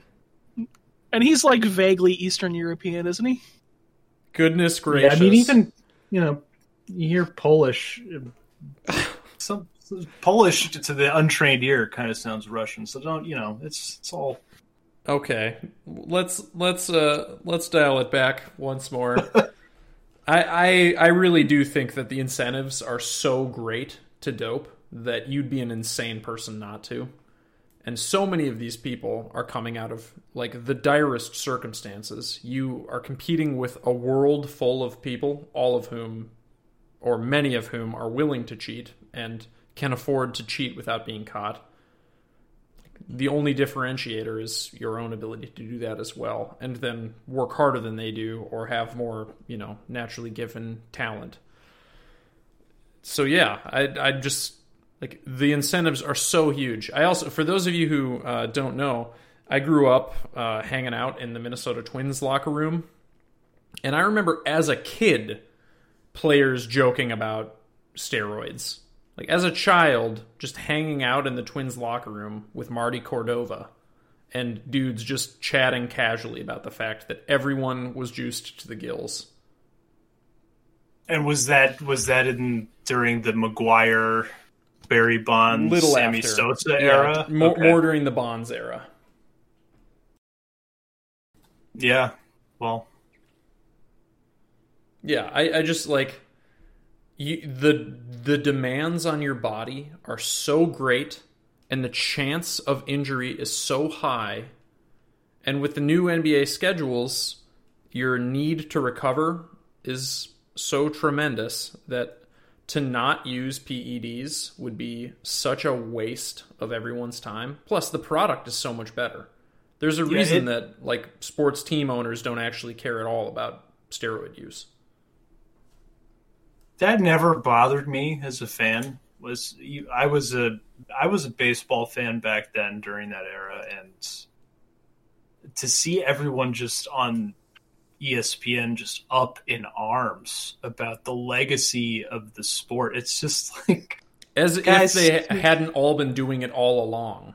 these guys have to play 162 games a season and you're you're giving them shit for trying to figure out a way to get through it and make it entertaining for you like Right.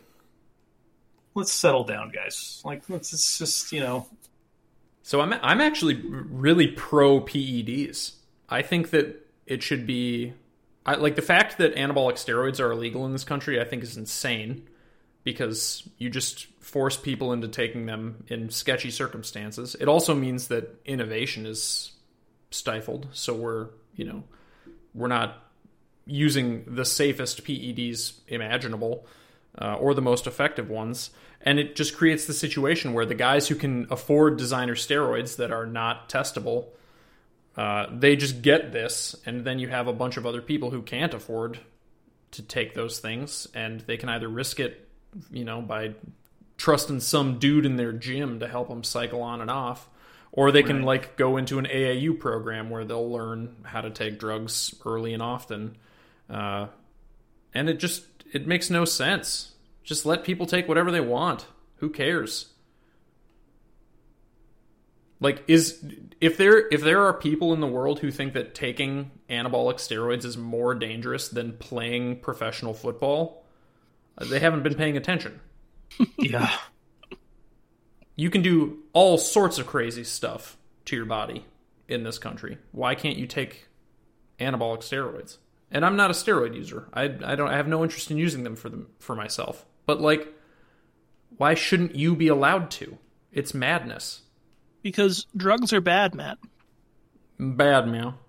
You Yeah, make but- a great point though about if you know if they had if it was legal but with regulations, at least they would get something that was safe and Right. clean and the at the best version of whatever that is. Right. And instead of having to you know go under the table to some for some shady yeah it's it, if it, if there were some regulations on it i think it would ben- it would benefit most of the players, and it wouldn't be mandatory, but it would be uh, safer for the players. I think. I'd I'd almost argue that it would be exactly as mandatory as it is now. Right, right, yeah, just to keep up with the demand of it. Yeah. Yep.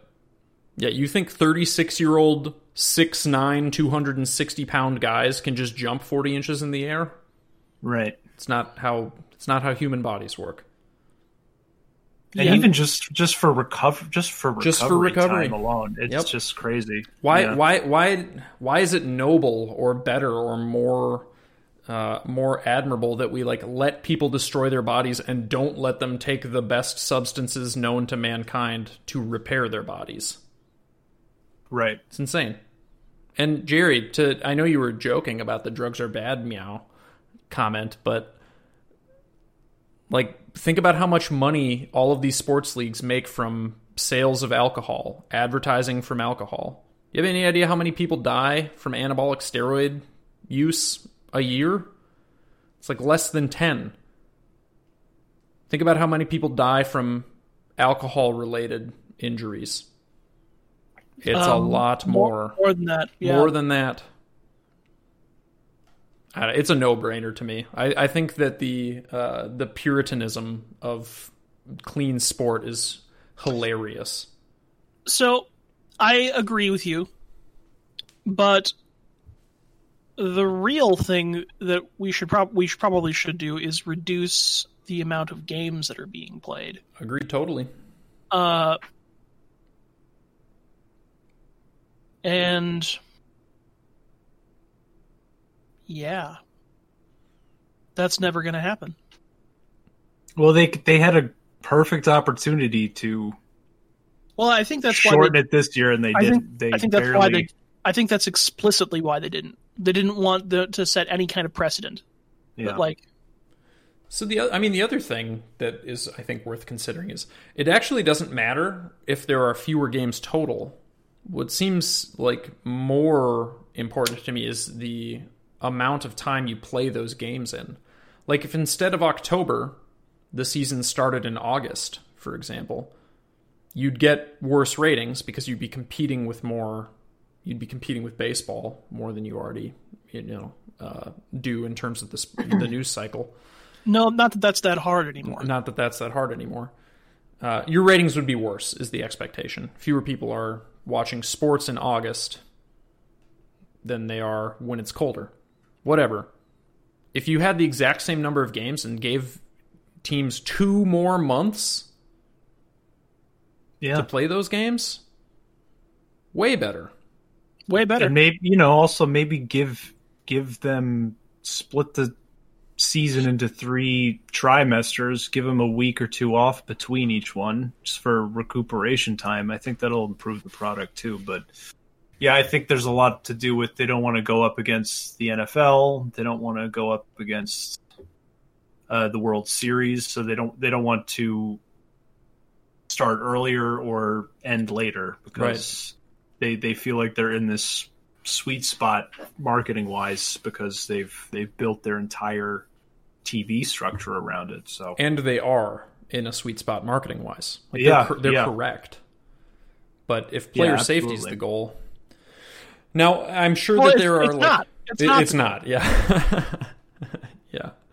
Uh, it is. It is also worth mentioning, like the way that athletes train is not just you're at peak performance all year. You program off seasons, you program peaks and valleys, you train different things throughout the year. And so a longer season doesn't necessarily solve all of these issues. Like the wear and tear is still a problem. We need to consider fewer games. And I know that they won't. But because they won't, let the guys take steroids. Or or even even if you don't want them taking steroids, let them take testosterone. Like this is just we've we've decided this arbitrary thing that there are these certain substances and those ones are advantages, but like every single player in the NBA has had a cortisone shot. That's a steroid.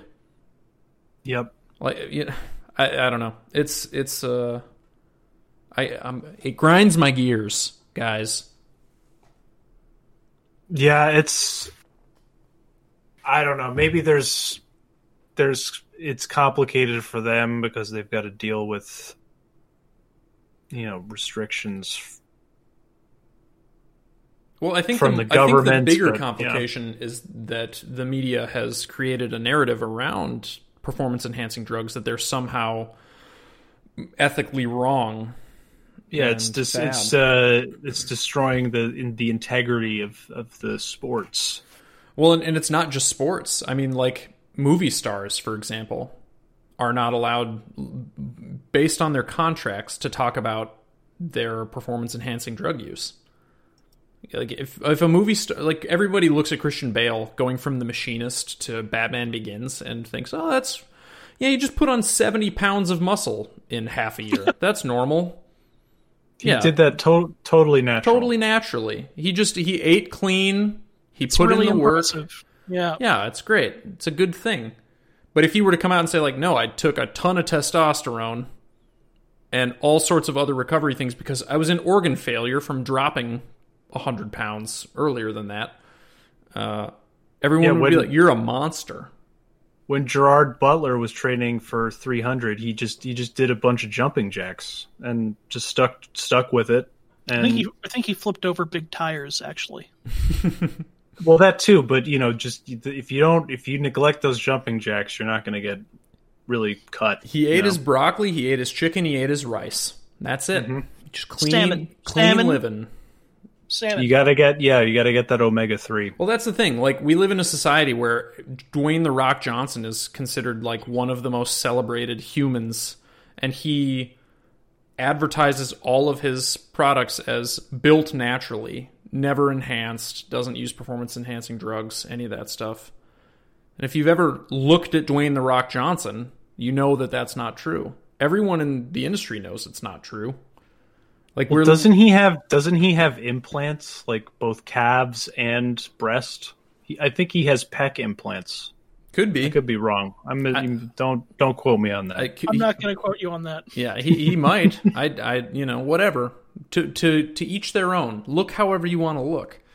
The, the point that I'm trying to get at is we, we have this marketing system that's designed on selling products that do not work to people, like, you know, branch chain amino acids or things along those lines. While the people who are advertising them, the people who look, you know, the way that consumers want to look, are using anabolic steroids and not allowed to talk about it. Yeah, it's uh it's very weird now that you mention it. I hadn't even thought of that part of it. The, Oh, it's it's ubiquitous, yeah.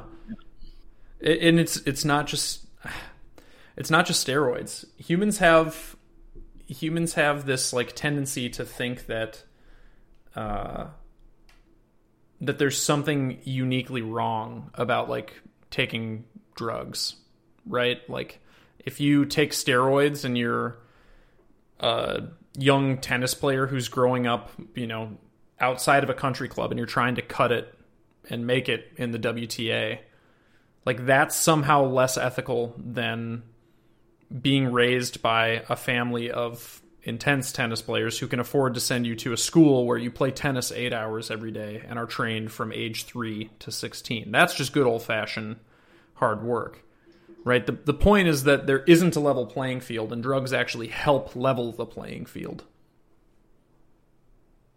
So, yeah, pro PEDs, get them into sports, decriminalize them.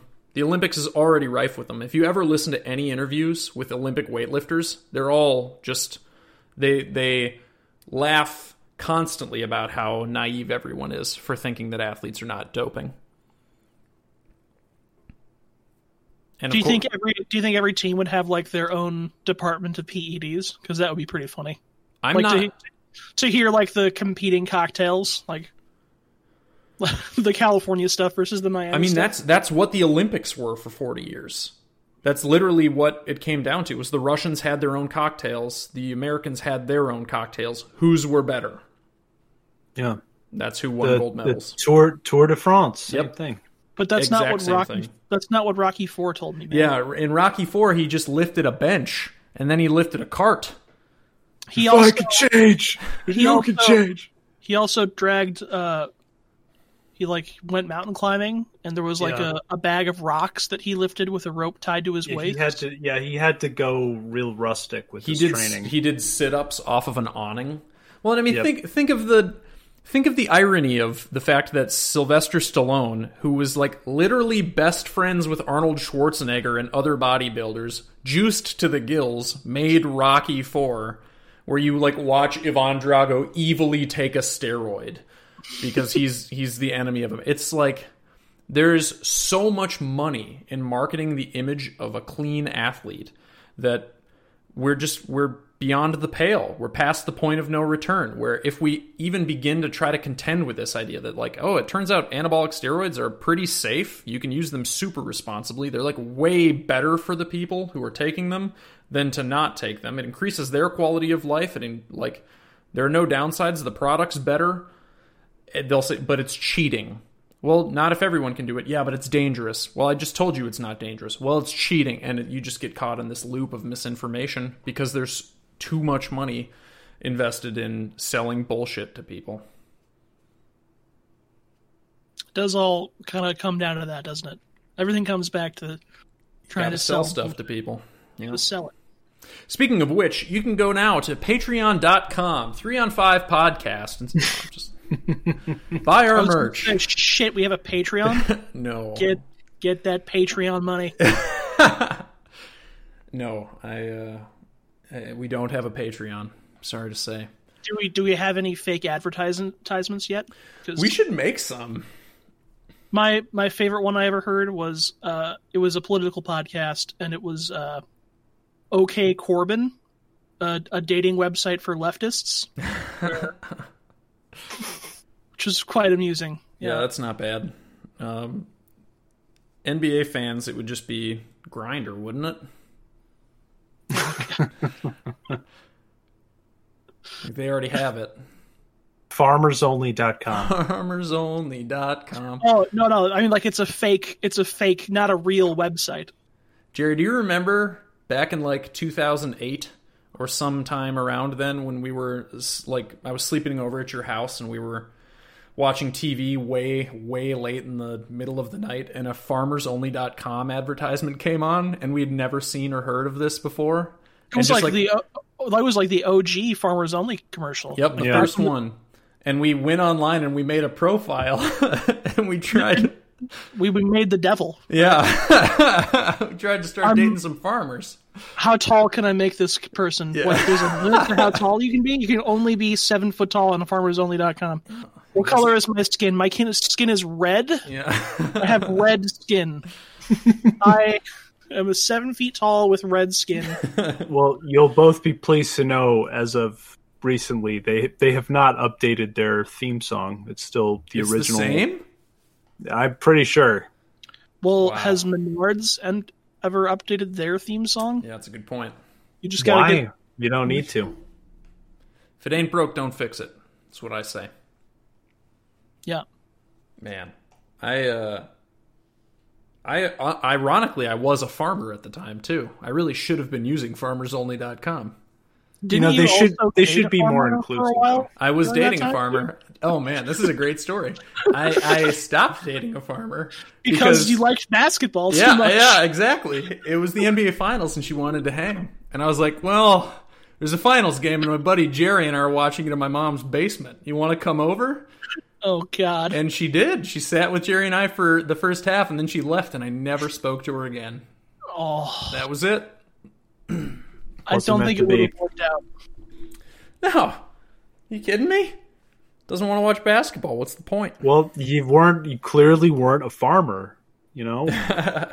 She was more of a farmer than I was. To be to be fair, Maybe Yeah, she was. She was like legitimately a farmer. what is that supposed to mean? I mean, like you're only like, you know, a farmer incidentally. She was like, She chose. like, she like- chose that life. It didn't choose her. right, yeah, I'm a farmer incidentally. That might. Yeah. That might be my LinkedIn description. Come the morning. incidental farmer. Yep. Incidentally, I'm a farmer. No, it's it's uh Yeah, I loved basketball too much, and I, I was willing to sacrifice my farmers only relationship for it. And that's the kind of dedication we at 3 on 5 bring to you every day. So go to www.patreon.com forward slash. No, You got to establish boundaries early, so you You probably know- You know what would be really funny is if there's already like a podcast called the Three on Five that we didn't know about. and our six Yeah. listeners are donating big money, big bucks to him. Some some racist guy probably. Oh gosh.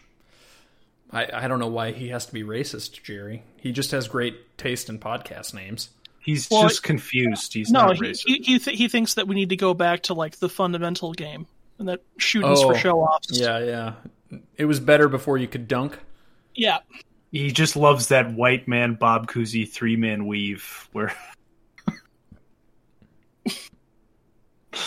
All the cows say I'm the best shooter in town, Ma. Man, I dude, I, I cannot believe that the Legend of Young Larry Bird did not get more episodes than the one that it got. It wasn't a real. it wasn't a Well, real. no, but it was on, it was on Kroll's show, and he didn't. He only did the bit one time. Ah, it's such a classic, such a masterpiece. yes, Yes, But when you but when you realize that Larry Bird's dad killed himself, the whole thing becomes a little bit less happy. so the Portland Trailblazers are uh, six and four in their last ten games. Uh, just segueing right. yeah. Gonna slide on past that one. Sorry. No, it's fine. It's it's all good. I you know, I think uh I think there'll never be another Larry Bird. And on that we can all agree, right? It's true. There'll never be another Larry Bird.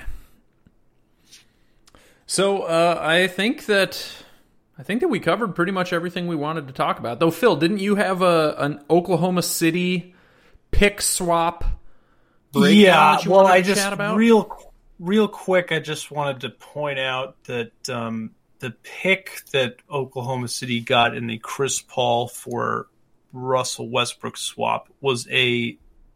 They get the best two of three picks amongst the their own pick, the He- Miami Heat's pick, and the Houston Rockets pick. So right now they would they would land the fifth overall pick from Miami, and they would keep their own at twelve. But the Rockets are slated to pick thirteenth right now if the the season ended today, and it's yeah this is we're only a quarter way through the season roughly, so things will probably change. But it's just um, looking like they. Uh, took the right gamble, the, the Thunder, on that one. And, you know, we all had them slated to be at the bottom of the West. To see them being this scrappy is not not all that surprising, but I, you know, It's pretty Uh, surprising. Yeah, It's the- they're, I they're actively trying to lose. They're They have a better record than the Dallas Mavericks. but they still, you know, they still have they still have guys that are they still have guys that are pros and I think they're a small market team that's not really ever going to really intentionally lose. They're not going to tell their they're not going to tell their coach to tank games. They're just going to tank organically by being by not having enough talent. But you know, Horde they've got they've got guys there that are solid and their young guys are stepping up and it probably won't last, but it's just interesting to see I mean, I've never I don't I also can't think of a time I've ever seen that where you get the best the best two of three picks and all three of them are currently in the lottery. I mean Yeah. Yeah, usually you see that good. maybe you see that with second round picks. You don't usually see that with firsts. Right. So it's uh well yeah, we'll see we'll be interested to see where this ends up at season's end, but I mean, it seems very unlikely that the Heat pick is going to convey to them. I think the Heat are certainly the best of those three teams, and also they've been missing two very good players for long stretches of the season. Yeah, agreed. So it seems But- seems really likely that it's going to be Houston and Oklahoma City keeping their own two picks. Well, I was as I was drooling over the uh, potential eighth pick, uh, courtesy of the Dallas Mavericks through the Porzingis trade. I, I noticed this Heat pick going to Oklahoma City and thought it was worth at least mentioning. So We should talk about Dallas. Come to think of it, uh, they're terrible. What's going on? They're on a five-game losing streak right now. yeah, yeah, they're A few nights ago, man, actually, this was probably a week ago at this point. They lost to Houston by 25. That's, Yeah, uh, and, that's uh, not good. Porzingis has been pretty bad coming back from injury, and uh, Luka's shooting is still questionable. It's just not. It's not a terribly efficient offense. So But hold on, I was told that they were the greatest offense of all time. They were. well, Luka's the Luka's the best player of all time. That's too, right, so that's that's the other thing. Yeah, he's he's the next Larry, he's the next Larry Bird. Makes sense. Yeah. I, I can't think of a problem with that with that take. So their their offensive rating has dropped six points from last year. Yeah. Uh, their defense is Uh, their offensive The- rating has dropped eight points from last year. uh, Right. I Because they were one they were one sixteen and now they're one oh eight.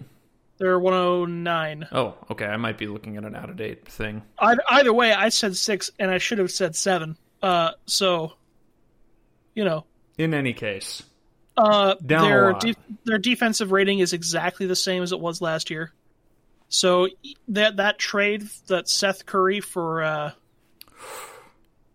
for Richard Jefferson trade, I think Richard Jefferson Really, yep, I I'm just I'm just sticking gonna roll with with it. it. I'm gonna roll with it. Uh,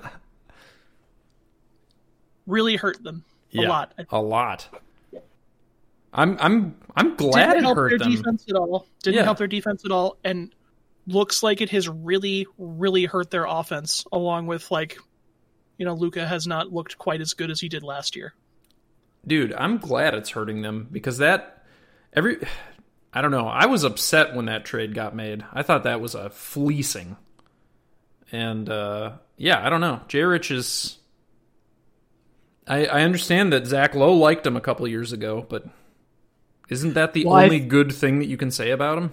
No, I think I th- I saw that more as they were clearing space for 2021 free agency because Seth is due another couple years, and I think they were. To me, it seems like because uh, Richardson expires after this season, so He has a player option though. does he? Okay, well, then that makes it. Yeah, then that's that makes no sense. But I, I assumed it was a salary dump to clear space for a, a guy like Giannis, or Seth only Only- makes eight million dollars a year. it's it's absurd. It's ridiculous. Yeah, Now, Luke I'm Kennard just got twice that, and he's half half the player. half the shooter. yeah, Yeah, exactly. not, I'm not saying that Seth Curry is, is single handedly is there like the reason no, no. no. why their offensive rating has dropped seven points, just like right there. But I think he, he's absolutely a big part of it. Uh, and also you know Tim Hardaway Jr. is streaky and shows maybe he's going to he's show got, up he's later got a this lower season. body. He's got a lower body injury after that Nuggets Yeah, game too, yeah. right? So, uh, um, But uh, you know they're relying heavily on him and Trey Burke and guys that are just not they're they're they have their moments, but they're not consistent. hey, hold hold your horses there. Trey Burke is a golden god. Hey, I liked I liked Trey when he was a Knick, but he's not you know Once a Knick, always a he's Knick. he's he's exactly he's bounced around the uh, the league for a reason. He's not. uh, I personally consistent. am not going to brook any Trey Burke slander. That guy's amazing. I've never seen anyone play as well as Trey Burke played on his on their NCAA tournament run when they lost in the uh, the finals. That was insane. Trey Burke well, just well, was out. yeah, I mean, it made him a lottery pick. Didn't Yeah. he get? He got. He made made him the. 14th, I the- think, right? With Yeah. he was, Utah. he was selected by the Minnesota Timberwolves. Oh, did we trade his rights? Yes, for Shabazz Muhammad Ugh. and Gorgui Dieng. Oh okay, God. well, all right. It's, we got Gorgui for it. That's pretty good. You know, you know who went one spot? He after was that? the ninth pick. Woo. You know who went one spot after that? Uh, Yeah, after who? Shabazz? That's Giannis. No, well, Giannis. after Giannis. That, that's Giannis. That's not who I went though. After Trey Burke. Uh, that was MCW draft, right? So hold on, Uh, Trey Burke was the ninth pick. Is that McCollum? McCollum. McCollum went tenth. Oh man, Yikes! Yikes! Anyway, Trey Burke's the goat. Love me some Trey Burke. No, the the Mavs have uh, the Mavs have some problems. They are not good at basketball, and it turns out that Luka is not capable uh, at age 22. So you know, for whatever that's worth, he's not yet capable of single-handedly carrying a team to playoff relevance. And obviously, like Kristaps is still missing games. So yeah.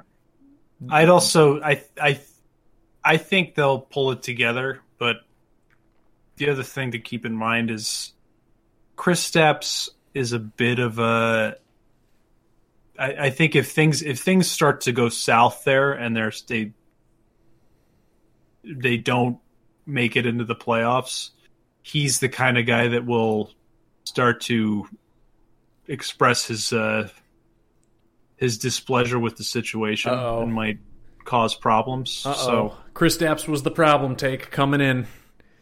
no, I'm not going to say he was the problem, but he's not afraid to uh, express himself and cause a scene. So because I've I've seen it before, and he'll. I'm not convinced he won't do it again, even if he's playing with Luka. So Once a Knick, always a Knick. Yeah, agreed. that and again, I, I'm not. I, I'm not the kind of Knick fan that roots against Kristaps. I, I I liked him. I was upset that we traded him, but he he's he and his brother, who was his agent, are uh, from everything that has been reported, are kind of uh, difficult to deal with. Yeah. So let's just keep an eye on that. If if they really start, if this season falls off for them, I'd be I wouldn't be surprised if he starts making noise. Yeah, I, I I wouldn't either. Uh, How It- long? much longer is he under contract for? Didn't they extend him? They just extended him. I think this is the first year of his extension. So I think he's got four more years after this one. All right, then uh, like, I guess I wouldn't be too concerned about it then. so Yeah. I had I had Dallas as my three seed in my preseason rankings. You no, no, I Didn't I? did. I had Dallas. Oh, that's right. Okay, good. will, Thank I will goodness. fall, I will fall on the sword for you. Okay, I had him sixth. That's right. Thank goodness. All right, I was I was about to. I I'm the was dumb about- one here. no, Jerry, he's baiting you. He knew. He, knew it didn't you. know. Uh, no, I, I, I- When I when I had him at three, you were like, "Dude, they traded Seth Curry," and I was like, "Yeah, but they got Richardson for him, so I'm not too concerned." And it turns out I was really, really wrong. Uh, they're the thirteenth seed in the West right now. yeah, they're only two spots ahead of the Wolves. Here are here are teams with better records than the Dallas Mavericks so far this season. Sacramento Kings, Kangs, Oklahoma City Thunder, yikes! San Antonio Spurs, Chicago Bulls, New Yeah, York wow. Knickerbockers, Woo! the Charlotte Hornbob Netcats, Cleveland Cavaliers. And the Orlando Magic. Don't forget the Orlando Magic. Or do they have the same record? I think the Magic have a they worse have record. they had the same record. My No, the Magic have Uh, lost they're 13 tied with the Raptors as well. Yeah. Yeah, but I, I expected the Raptors to be better than they have been. Like those Yeah. teams, I did not expect to be good. oh, Oh, you're my right. gosh! Ooh, thank Bless goodness you. for sneeze buttons. Ooh, The Good. Magic lost tonight. get Okay. out of him. Anyway, uh, not good. My gosh, and they'll improve. They'll be better. I know. I don't wanna. I don't wanna be on record with the hot takes here, but here are the top six teams in the West so far. You've got Clippers, Jazz, Lakers, Nuggets, Grizzlies, but they've only played 14 games, so they're a little bit weirder. Suns, Blazers, Warriors, Spurs, Rockets. So if Dallas wants to get into the play in, they need to have a better record than the Pelicans and the Kings moving forward, and then also they have to pass one of those teams. Well, the Pelicans, it looks like they're trying to trade a lot of their veteran pieces right now. Or at least Redick is on the block. Could be, Uh, yeah. It's not like Redick's really helped them though. No, Reddick hasn't helped them. Uh, but if that's like the trend that they're going with, to you know, they it's clear that they're probably not going to be a competitive team this year. I mean, it's hard to make. This is maybe the argument, the the year where you could make the argument, even if you are the 14th seed, you're sort of still in it. Yeah. Uh, but you know, it seems like it's the very Pelicans- possible the Pelicans. Dude, they they beat the Lakers two nights ago. There's talent Yeah. on that team.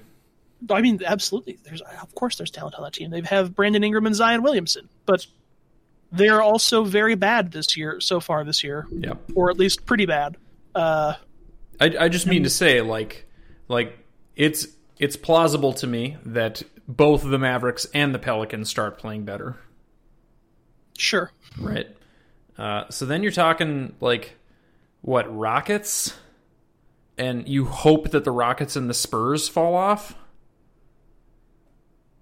Yeah, that doesn't seem like a great bet. I, I guess uh, it wouldn't shock me if the Rockets fall off a cliff. All right, let's say let's say 20 games from now. So past the midpoint of the season, the Mavericks still are not a top 10 seed in the NBA in the Western Conference. So they're still technically out of the play-in picture. What do they do? Well, they've they've got cap space coming up because Hardaway Jr. comes off the books, Trey Burke comes off the books. Who do you, who cares about cap space? Who do you sign? Giannis is not coming. I mean, they could go after Drummond. They could get you know, there's there there'll be guys available. I, I don't think there's a real there's a guy a kind of guy that would push them into uh favorites to win the finals conversation, but I, Yeah, I they- think that I think that part plays into what their uh the moves they made last season was angling to get cap space. Uh, I think Delon Wright they they shipped him out and took back James Johnson, who's you know Wright Wright's another guy that they're probably missing a lot right now too. Because I don't, I mean, I don't know what you guys think of James Johnson, but I, I think I'd rather have Delon Dude, James Wright. Johnson has been awesome for them. Yeah, yeah, but great. just from a, I I just he's a great locker room guy too. missed that guard play. Yeah, I think James Johnson these days is technically listed at center because he can't really move anymore. Uh, and he's like six seven, which is not great, but heck, he's been good. Played really well this year. Shot it a little bit. He's scoring somewhat efficiently in the Would you minutes that he say gets. he's been playing better than Ricky Rubio? Oof. I, I think we need to not talk uh, Timberwolves this week. I know, I know. Let's- all right, all They're right. four and fourteen. We don't need to. We don't need to deep dive into this team. I know. Look, we could do we if, if this podcast was just Timberwolves talk, I'd be fine with it. I mean, we we can talk about it as much as you guys want. Don't feel like we gotta. I only brought it up because that's- I only brought it up because that's who we traded James Johnson for. yeah. Yeah. Well, so okay. Let's talk about the NBA draft this year because the Minnesota Timberwolves during the draft traded James Johnson for Ricky Rubio, and it made Jerry happier than A clam. I've, I've ever seen you. I I still believe. I think it was the happiest you've ever been. Walk walk me through what you were feeling that day. Um, D'Angelo Russell is not uh has a pretty hard ceiling in my mind of what he can do as your primary ball handler. He can't get to the rim really even in the best of circumstances because he's kind of slow and not terribly long. He's a pretty decent three-point shooter uh, that shoots up that like takes jacks just a ton of mid-range jump shots and floaters. Uh, and in order to make him more efficient, I think he needs to take more threes. Uh, ideally, more catch and shoot threes, high quality threes. Uh, the best way to do that would be to put him off ball. If you also if you put him off ball, it also means that you can like have more shooting on the floor, right? Uh, he also is bad at defense, and but he's pretty big for a point guard, right? So like, I he's got the potential to guard like unenthusiastic wing uh, offensive wing players. Yeah.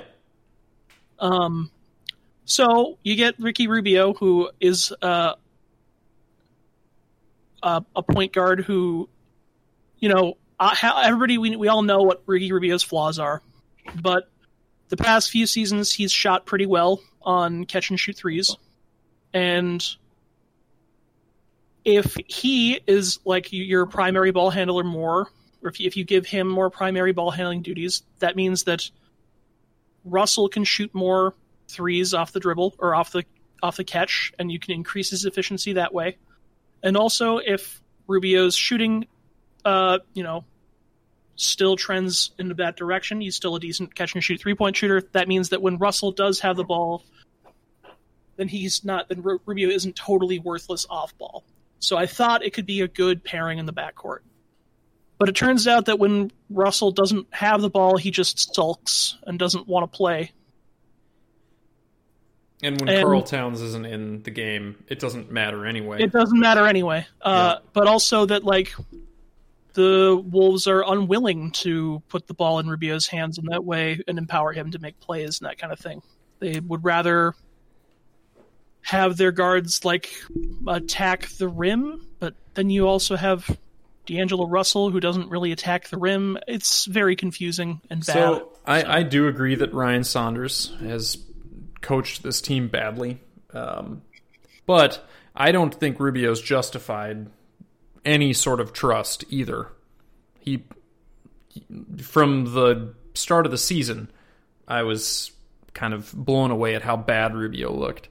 There was that one time on the text chain where he came back in in the fourth corner, and I sent you guys like a or fourth quarter, and I sent you guys like a panicked text. And then of course he got two steals immediately, and we you know came back and tied the game because he was brought in. But like he's looked so unworkable for large swaths of the season so far.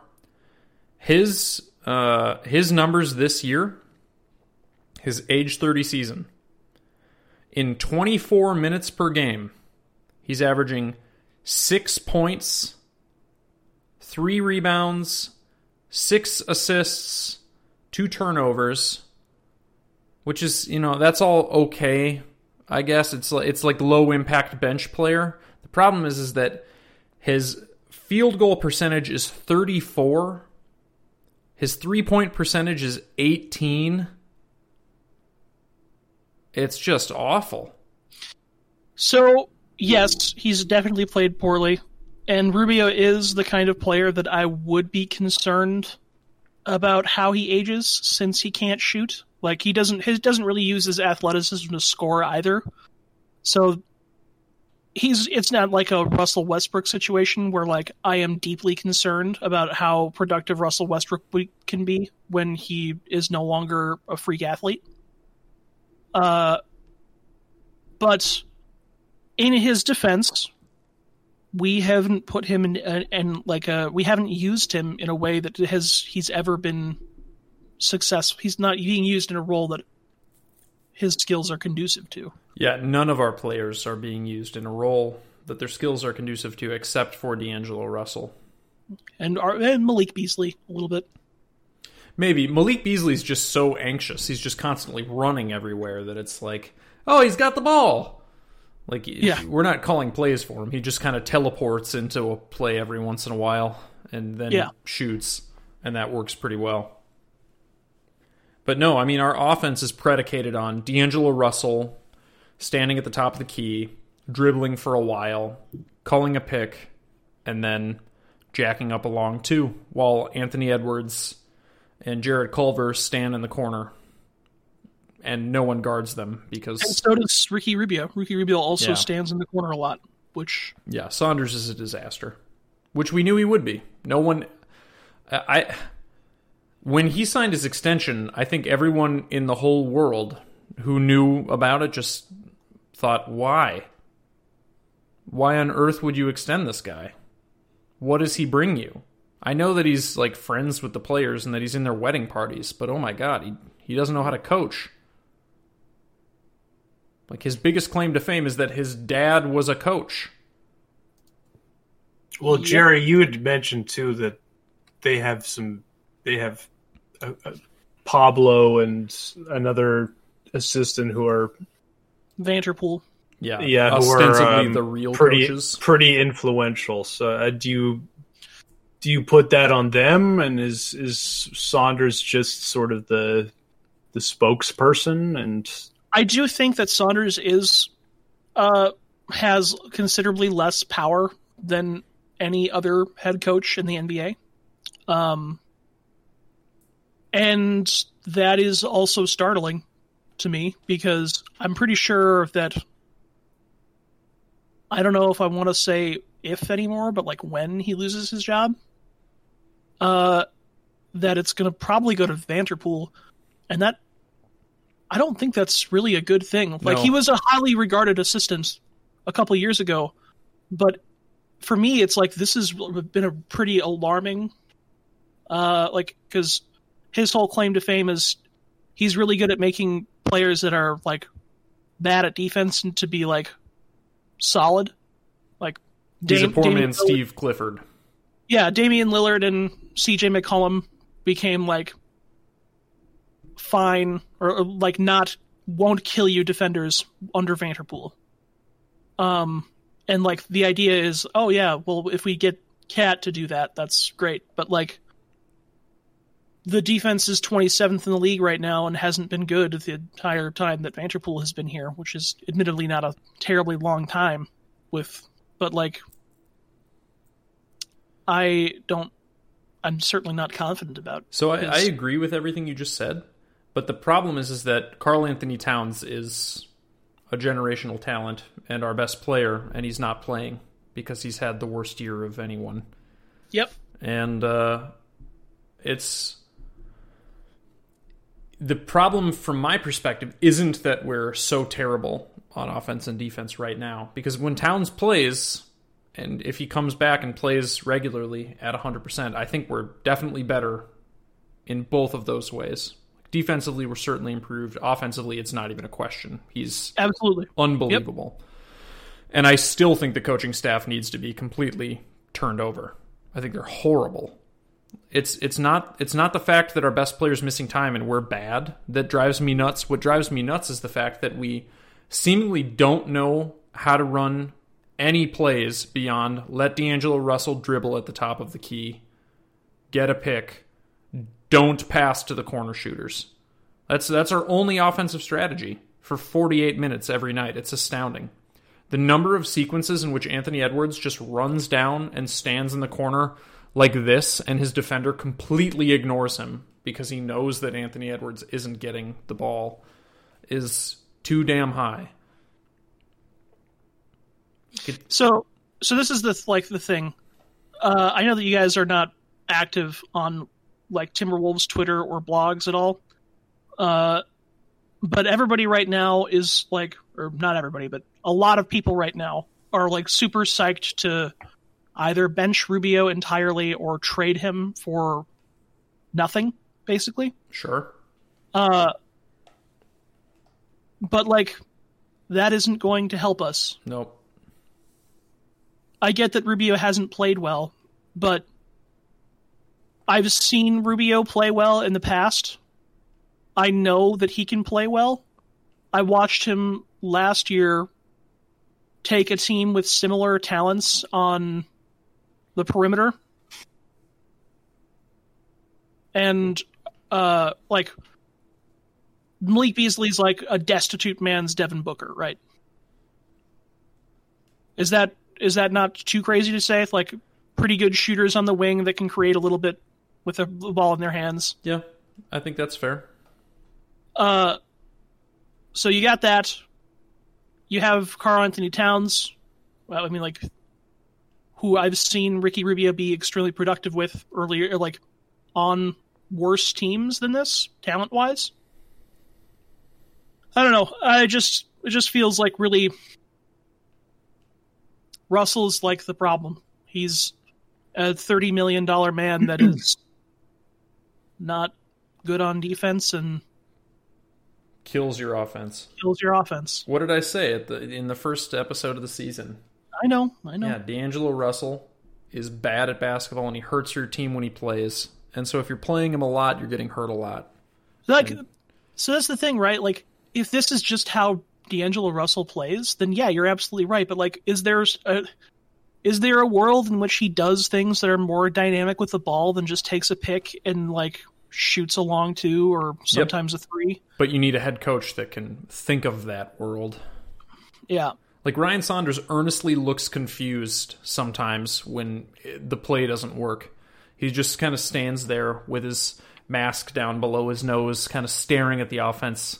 Just he doesn't say anything. He's just staring. He's just confused. He's a, he's unhappy and he's not sure why. The ball didn't go in the basket. Yeah. The problem is I don't really know. Like, there aren't a lot of coaches on the market right now.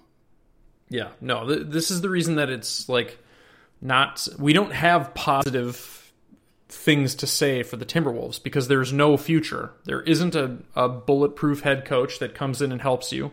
Your best player is hurt and struggling this season, and there, you know, he, there's no reason to believe that he's going to be 100% anytime soon. Even if he is, the Western Conference is a bloodbath, and you've only won four of your first 18 games. So you And you, and you don't have your pick. and you don't have your pick, so you can't even play in anyway. Who cares about winning basketball games? If you lose the pick, then it's you just get nothing for this lost season where your superstar player is going to be one year to, you know closer to leaving your team. You're locked into to D'Angelo Russell for a few years, and there isn't the political will to move on past him. Like I just, there's no solution the the Wolves are screwed. That's it. There's nothing more interesting to say. It's the worst run organization in professional basketball. All of these sports. maybe professional sports. I don't I don't want to make that confident of a claim. But in basketball it's like it's not even close in my opinion. There are plenty of organizations with terrible ownership and terrible leadership, but the Wolves just take it to a different degree. And you know how I know that they take it to a different degree? Because Jerry and I, in our like early 20s, you know, not involved in professional basketball in any way, called that this was going to happen. It was obvious to us that it was coming. And if it's obvious to us and it's not obvious to them, they're beyond incompetent. Like this is all playing out exactly as we thought it would. It's the it's the Wiggins contract, man. It's the not trading Wiggins for Jimmy Butler when you had the chance. Yeah. You trade Wiggins for Jimmy Butler, you can max Jimmy, he stays. You get I mean, the current even if- product production of Zach LaVine, who is just better than Tyler Herro, you get Towns, and you get Butler. It's insane. It's a great team. Hey, we beat the Cavs. Hey, we beat the Cavs. Getting even farther away from keeping our pick. oh god. All right, let's stop. Let's stop the madness. Let's end it here. Washington beat Brooklyn. The world's upside down. 147 to 146. Ugh. Wild. Yeah, final score 149 146. Yowza. Oh, uh but it looks like uh looks like Harden wasn't playing. Boy, oh boy. Jeez. Russell Westbrook with the vintage Westbrookian performance. 16 That's- to 28, 4 of 7 from 3, 41 points, 10 rebounds, 8 assists, 3 turnovers, dominating dominating anyone who stands before him, proving to Kevin Durant that he Did- was the true Oklahoma City savior. Did Durant play? Yeah, Durant played. God, he just hates that guy, doesn't he? Uh, Yeah. Wouldn't you? I yeah, I If would. If you're but- Russell Westbrook, wouldn't you hate Kevin Durant? Yeah, I, I would. I'd have a bone to pick. Yeah. Dude, Edwards. Oh man, I'm sad. I'm oh gosh. It's always the saddest thing when we film the podcast and we can't watch the Wolves game and uh, Edwards has a big game. It seems like it happens literally every time. Every time. Yeah. Ugh, whatever. I'm happy. I'm anytime Anthony Edwards shoots well, I'm happy.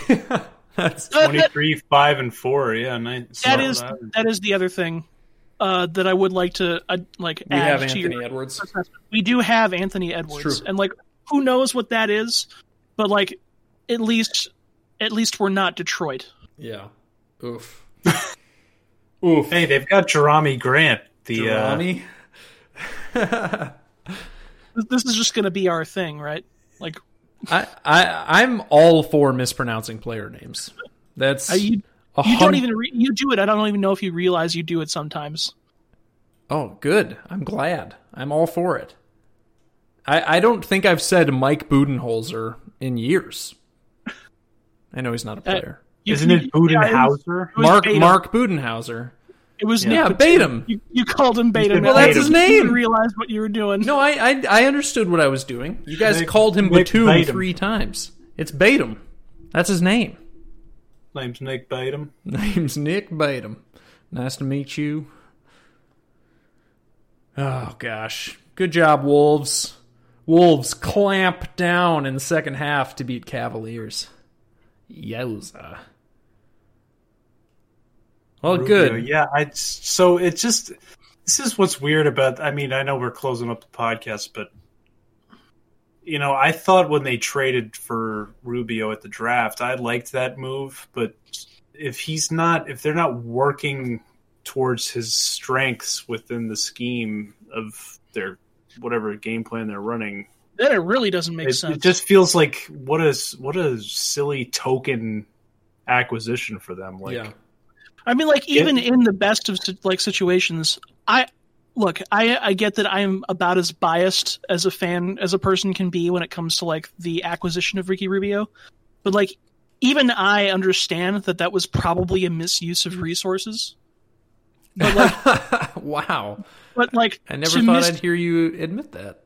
but like t- to misuse your resources in that way and then And- not like And then stick Ricky Rubio then, in the and corner. then it's just like what the fuck are we even doing yeah, here? what's well, the if you're gonna get him, like he's you can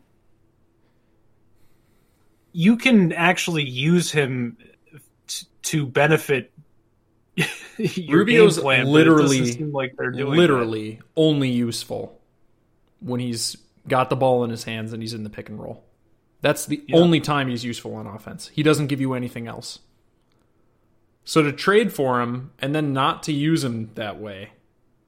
Well, especially the team that probably knows him best and how best to use him to just I don't know. It's just bizarre. And look, Rubio's played badly, so it, it's fine. You you don't you don't think that he deserves the ball, but like then stick someone else out there. He doesn't give you anything. Let Anthony Edwards start playing 33 minutes a game. I don't care. Yeah. Ah, All all right. right. Cul- Cul- Culver's hurt too, huh? Yeah, but Culver's. All right, I'm so, I'm not going to slander Jarrett Culver in front of Jerry. Yeah, whatever, man. Slander Culver. I I've I lost hope months ago. Really? You're done with Culver? I, I don't want to. I don't like. That's not totally. Look, he looked- he looked good for a hot minute, and it was like I felt like I felt so good. I was like, yeah, man, I was pretty high on Culver, and then he's just like, the moment one thing goes wrong, it's like every all the progress that he had made is immediately gone, and it's Yeah. like he's shooting he's shooting forty percent from the free throw line again this year. It's like what the. F-. Yeah, he's bad. He Oh. uh, he is our best point guard still, which is unfortunate. I'm sorry that I I'm sorry that I brought Jarrett Culver up, Jerry. I didn't mean to. No, it's, it's all right. I didn't It's mean all to hurt you. No, it's the wolves. I the wolves are perfect training. If you are a human being, you should be a wolves fan because it will teach you that life isn't fair and you don't ever get what you want. Yeah, yeah.